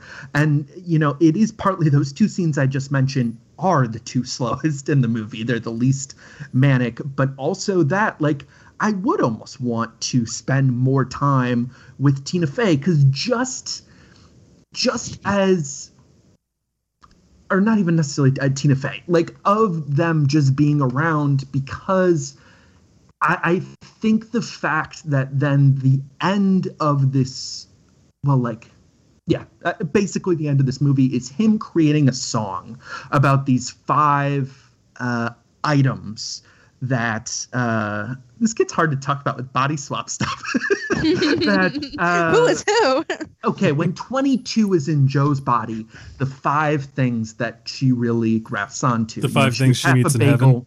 Bagel- yeah exactly uh, she gives you know uh, uh, half the bagel to the uh, husker playing guitar that she um the lolly or the I believe yeah, you the busker. lollipop. Th- what did i say i said husker Yes, Yeah. you did. But I knew what he meant. It sounded right. Yep. It did. It did. Sounded didn't- close. you, you really didn't have to stop me brian You know that Nebraska football player? okay but anyways i think that's that's what's ultimately so disappointing to me is i i feel like after you know the sequence where he sees his mom and he gets a, a new suit and he goes and gets the chance to play that gig i think everything after that then tries to distill this movie down to like the least interesting parts about that idea of obsession. Like the least interesting things about how his life were contained in you know these certain interpretations of, of moments that just seem like a you know a series of failures. Like I, I think that stuff is interesting but putting all of that into a montage as like an epiphany is literally the height of laziness for me. Like th- that was one thing where i'm like you've spent all this time building well Well, I mean, we understand it, but the character still needs to understand it, right? I mean, yeah, but I just I think it's weirder. You know, I, I this is not my criticism. I can't remember who I should attribute this to, but something I was thinking about on my second watch uh, was someone saying that we know more about 22 than Joe, and I, I think I agree with that, and and that's very weird to me. That I mean, I I understand that's part and parcel with the theme that you know jazz has been his life, but I I I don't think I can really use that as an excuse for how ultimately like shallow and cheated I, I felt at the end. I think that we might know more percentage wise about 22 because there's not a lot to know about 22, but I definitely think we get more life detail about Joe. I mean, I think we get we get certain details that we haven't even mentioned it at all. But uh, an interesting thing about this is once Pixar decided uh, that this was going to be about jazz, and then uh, about to be. Or sorry, and going to be on a, about a black main character. They brought in uh, Kemp Powers, uh, the the playwright who did uh, One Night in Miami, which is you know something we might talk about in in a month or so. Um, and you know there is a certain specificity and i think some of the gestures here. You get you know um, there's a there's a certain thing of you know he uh, puts lotion on after you know he takes a shower which is a very specifically kind of uh, black thing like him trying to hail a cab and, and him making that comment. Like uh, there's a, a number of things here that i think speak to a specificity that can only come from a generalization, but ultimately, I think Joe's characterization is, is supplanted by the needs of this movie and the mm-hmm. needs to conclude Joe's story, or excuse me, and to conclude 22 story, like the fact that she also becomes a lost soul. Like some of that stuff, just like at a certain point, that then the final moment you get him just walking out into the sunlight is a little bit like, well, we got here, so we get it. Like, like it's. You know, I didn't actually expect them to really make Joe die. Let's be clear. That would have been brave, though. I That- mean, that my husband have and I mentioned that. no, that's like, a different movie. that that couldn't happen. Robyn, Sorry. I the first time I was like, wait, are they gonna do it? Because they I was hoping they they, take a while Jesus. to get to it. No, not that I wanted him to die, but like that would have been really profound. But I think that no, I think that that would be that's that's one of those things that sounds like a good idea until you realize that you're only doing it because it sounds like a good idea. Like I don't think no, but it's such would a freaking American profound. thing, right? Like this this idea that Europeans like know they're gonna die. Like that's the the whole thing about like the cultural life of Europe and the British Isles. Like they know they're gonna die. Americans don't think we're gonna die. So like That's why all we're of our better than them. Mm. I'm just saying, like that would have been that's why we went to the goddamn totally moon. different. well, the Russians practically. I mean, the Russians were almost there. Uh yeah, okay. Who gives a shit about almost, right? Clothes only counts in horseshoes and hand grenades. But it's more to me. It's more impressive that Russia went from like a two-horse farming agricultural society to having cosmonauts in like a 40-year span. I mean, a lot. Like, I'm not saying I like Stalin or anything. I was about to say all they had to do was kill millions of people and did, not give a shit still about their own population. it's still mind blowing that that happened. That it was not in an industrial society, and some would argue it's still not really all that industrialized. Um, but that's pretty impressive. Why are we talking about this? Uh, I don't Reddit, know, anyway. in all honesty. this is what I do on Reddit until two in the morning. Okay.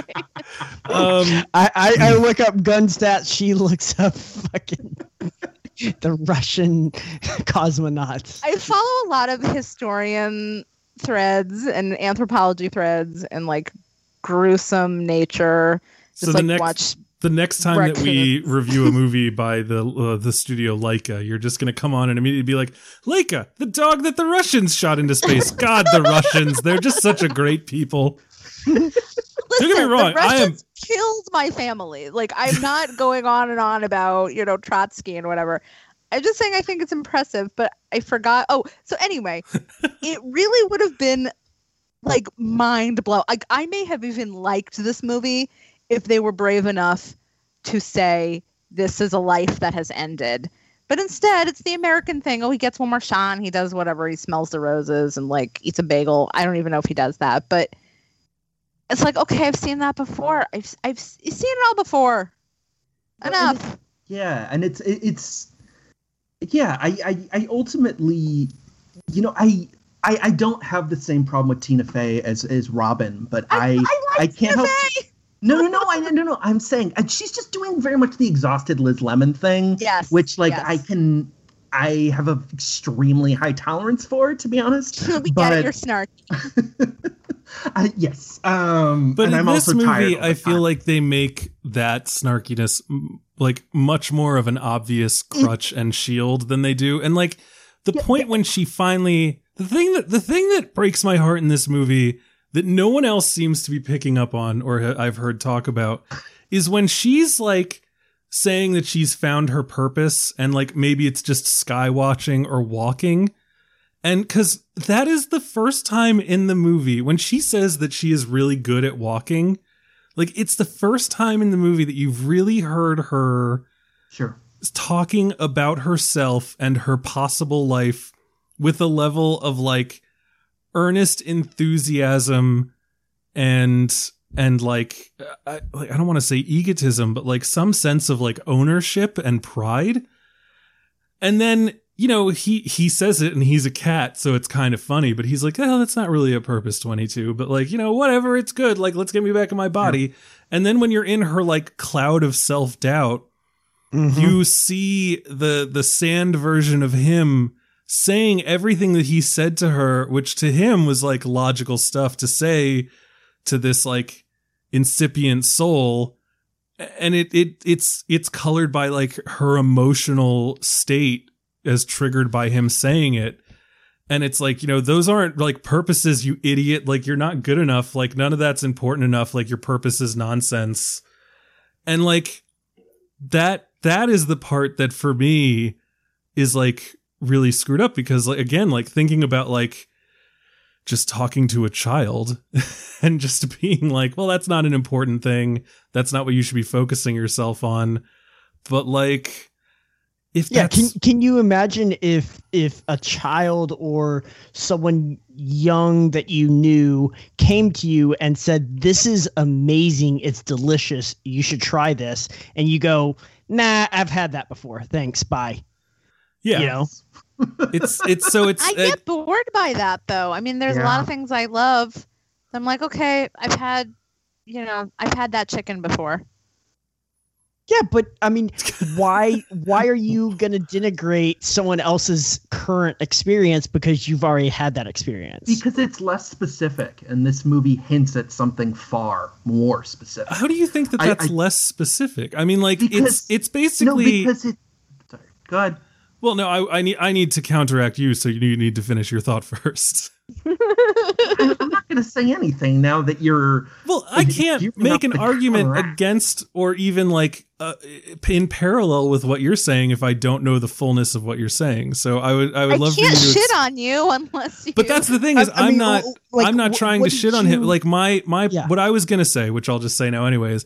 You like if someone comes up to you and says the best part of my day is when I like take my dog on a walk around my neighborhood. Like that is the thing that I hmm. look forward to that gives my life a sense of meaning because I get to see like my neighbors having fun and their children growing up and I get to like see the way that the streets have cracked over the winter and like you know there's something beautiful about watching this like march of humanity and getting out and just like enjoying the the rhythm of the pavement under my feet.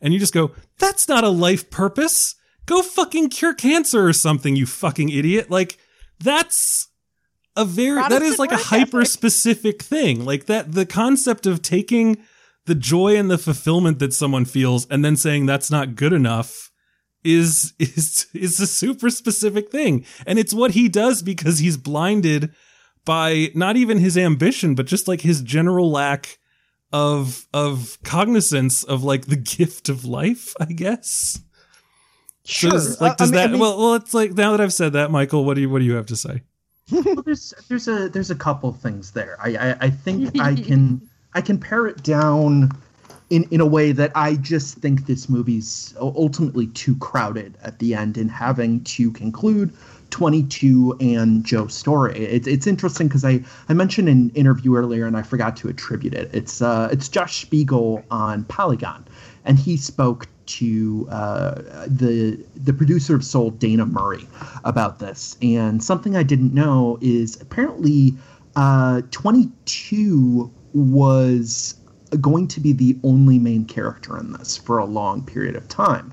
And I, I think that is interesting because I, I think what you're talking about is you are talking about a certain anxiety and, and a certain um, you know almost worldview that's that's pushed back at here in in 22 like like you have a character who you know can't enjoy anything for the longest time and then uh, you know finds that the mere possibility of existence and the- the mere possibility of living is you know her spark. So like it, it that is interesting but that ultimately overwhelms the fact that we do have another character here joe with like very specific interests with very specific things he wants to do. And I- think at a certain point, when you're focusing on 22, which is very much an abstraction of that worldview, like life, you're right. I'm not trying to denigrate anyone's version of existence. As you're saying, some people like painting, some people just like walking with their dog. Like there doesn't have to be an, an end goal or, or some concrete end to things. But I don't think then that you can spend so much of your film talking specifically about Joe's goals and then condense them into her interpretation of things. Like it's a shortcut for both characters. Like it's not it, it's not satisfying to me. It it feels like oh, here are some some things for as many things as they're trying different things here. Uh, they're going back to the old thing. They're going back to this certain moment of doubt that you know is uh, with the character, and they need to be assured that they are you know validated and matter. And it's just like it's it's just so weird to me that you want to spend so long uh, bringing a character and then you you just revert Uh, to a metaphor because it plucks the heartstrings more. Like I really like I can't imagine anyone in the world being alienated by this movie. Like and I this is going to sound very weird and could very much sound wrong. There are people who I think are fucking idiots, but they say movies about specifically blackness are things that they because they can't understand it or can't see themselves in those characters' shoes, uh, they sorry, uh, they think it's a, a bad movie. Now I'll make the jump then and say Soul for the longest time I think is a movie about specific experiences, not only in terms of jazz, but about this very specific character. And as much as Tina Fey's character, when she occupies that body, has a much more platonic, you know, like uh, platonic uh, existence, like you can't I, I just don't think that you can have both of these parts of the movie. Like you're just reverting back to the same. I haven't. We haven't said this word yet today. Formula. This Okay. movie ultimately feels so familiar at the end, and it was Yep. so unfamiliar for so long. I mean, the, So- the body so- swap stuff is, but it's done differently. Like a lot of stuff in here feels almost radical for Pixar. Mm-hmm. Well, why does why does the way that they try and kind of tie a neat little bow on things and and I know you hate that shit, right? no, no, no, You- no. It, it's Okay. not- you guys love saying I, I don't. Okay, there's a certain type of neatness I, I don't like. It, it's Okay. not. It's not universal. Fair enough. I it's see it's mainly. Nolan stuff. Um, and Rian but- Johnson. yes. Uh, but I, don't see how you can say for 50 minutes or 45 minutes or an hour and a half or whatever section of this film is so specific and so neat and so black and uh, specifically tailored towards uh, jazz and and this particular person and blah blah blah blah blah blah blah. And then the final 15 minutes they try and kind of end their fucking movie right? Which is you know pulling from a lot of different strings uh, to make a jazz reference um, and pulling from a lot of different things right? And they have to wrap this up okay? And now they have and somehow the way that they wrap it up disregards for you it seems everything else that was very specific and very african american and very you know different right like wh- why does one negate the other i don't understand that because I, I don't know. I'm dominating this. Ro- Robyn, do you want to uh, say anything? Don't bring here? someone else in to fight your battle for you.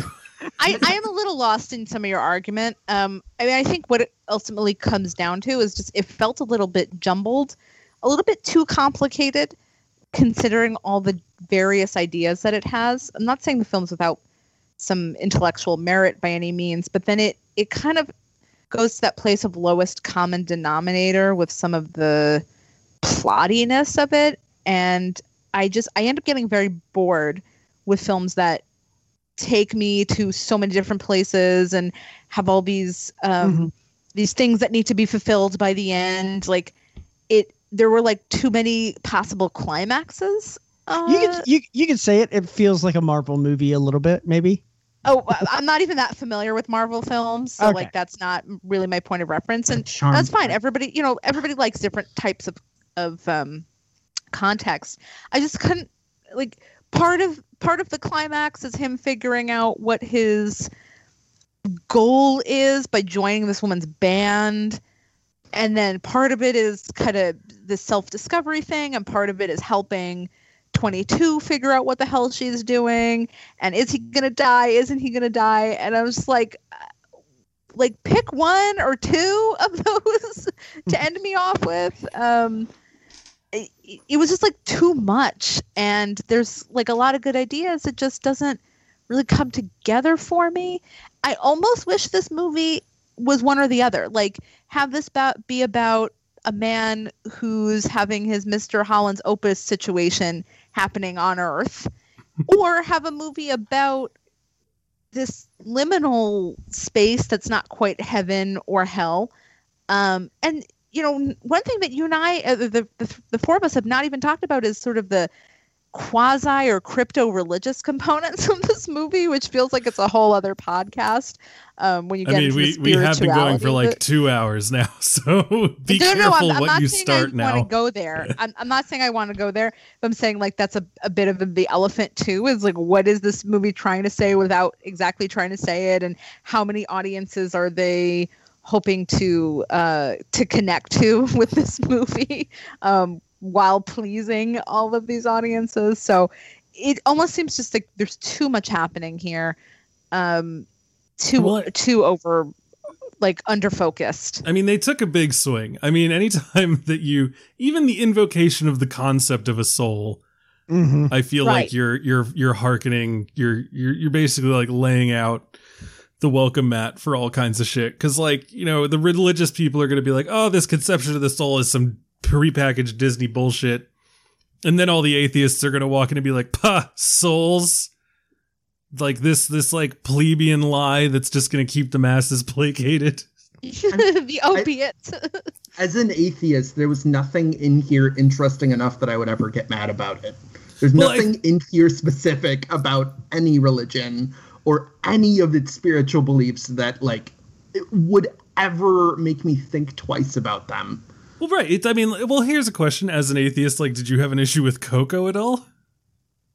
Uh, no. Okay, so All right, that's, well, that's good, incredibly yeah. specific. I'm just, I'm just curious. Now, I'm just going to run through every afterlife Yeah, yeah, scenario. please, what ahead. about the Good Place? Did you have an issue with that? I mean, I just don't really like the good place. All right, So yeah, Yeah. it's all right. it's fine. It Um, yeah. So that's that's all I can think of for afterlife stuff right now. Um, yeah, no. I mean, they they had to thread a needle, and I think they did it. I mean, like the fact that he never goes to an afterlife, he is constantly in the You Seminar, like the great before, and I think um. and the movie- fact that the afterlife sounds like a bug zapper. Yeah, basically it's like you you've crossed over. It's kind of like what uh what um I think Coco did the same thing where it's like this is the land of the dead and then there's something after it and we don't know what it is cuz clearly people can't come back from it so we're not going to focus on it. Mhm. Um and like this movie is like yeah, we're going we're going to the white spot, the the vacant area in this, you know, sea of darkness and uh you know, it goes zip and then you're gone. And uh, so they stay in the before, which, you know, I don't know that many places have that much of a conception of where the soul comes from. Mhm. I don't What do know. you mean many places? like many religions? Like, do many religions have like a this is where your soul begins and this is how it like zips into your body? It sounds very literal. Yeah, I mean, like that's the thing is that they they kind of literalized this concept to Yeah. to be able to Well, I talk mean, they- about. They definitely literalized the concept of of heaven and hell, right? Like there's there's drawings of that shit. Oh, oh, you mean not Pixar? You mean just like the world yeah, at just large? like life. culture. yeah but so like so this movie i, th- I think it it it it also you have to be careful because you can't show these souls entering a human body um like the first time like clearly you could do it for joe and the cat because that's like where the funny mix up comes from but if like can you like just imagine the furor that would happen if like one of those souls entered a kid like upon birth Mm-hmm. instead of like at a at the moment of conception and then people are just going to be screaming about that oh god, you know that's a good point. yeah so Yep. like they show the soul zipping down to earth but like you never see like where they land. Right. You know, it's not like, oh, you know, there it is in the stomach of this woman who doesn't even realize she's pregnant yet. Or like, The oh, this baby just, this baby just like, well, because, you know, I, let's, if you're an animator, right, would you show the soul dropping into a woman's uterus at the exact anatomically correct Show point? her hoo hoo. Or would you just show the kid falling into the stomach because that's like a cute visualization, you know? But anyway, so they don't do that. They don't do like, oh, the baby took its first breath and now it has a soul. And they also don't do like, all right, the kid turned three. They can finally get a soul because now they've suddenly got a personality. Mhm. So I they, like that idea. Yeah, that sounds fun. No, Jesus. everyone deserve knows that on your third birthday, you get a soul. Before that, you're basically a chipmunk. Um, I- I'll take Spirited Away as far as afterlife things. I don't even like. Uh, this is might be uh, uh, sacrilege, but I don't even like A Matter of Life and Death that much, which a lot of people really like. Well, I don't think I've seen that. It's, a, it's an Archers uh, production. Okay. Okay. Anyway, so uh, yeah, the the movie, you know, there's just there's stuff you can't do, and I think the movie did a good job of filling in blanks and coming up with concepts and following through. And again, I like I just love the, the I love the voice cast of all the counselors and Terry the counter and everything. I found that to be very funny. I would honestly watch like a workplace sitcom about all those people. I wanted that. That's what I Mhm. want. well, Beetlejuice, but I but again, wanted that- Beetlejuice, people forget has those fucking boring ass Maitlands. I just rewatched Beetlejuice. It's kind of fun. that movie's great. Yeah, I don't know. Uh, The Good Place owes a lot to Beetlejuice. I can see that. Uh, yeah, yeah, yeah. I also, get- less yeah. try hard Beetlejuice Oh, God, is I'm- less try hard. Than The Good Place. Absolutely. That is the Oh, first time that anything Tim Burton has been called less try hard than anything. Oh, I hate Tim Burton. Anyway, Catherine O'Hara. Hey, isn't she great? Schitt's Creek, a great television show. Okay. Anyone have any final thoughts on Soul? I the last uh, the last uh, shot is really dumb, and embarrassing. When he steps out, or when Yeah. Terry tells you to go no, home? uh, when he steps out, that's that's uh, some lazy ass shit. Sound of Metal did that shit too. It was lazy there as well. I thought you liked the last shot of Sound of Metal. I no, Roxana really liked it. Oh, I, I think she made a good argument for it. Jesus Christ, Michael. Um, Bill Graham, what were you gonna say? Uh, I was just gonna say I really loved this film. I loved the concept of souls before and having all of these megalomaniac and like all these different personality disorders and things like that.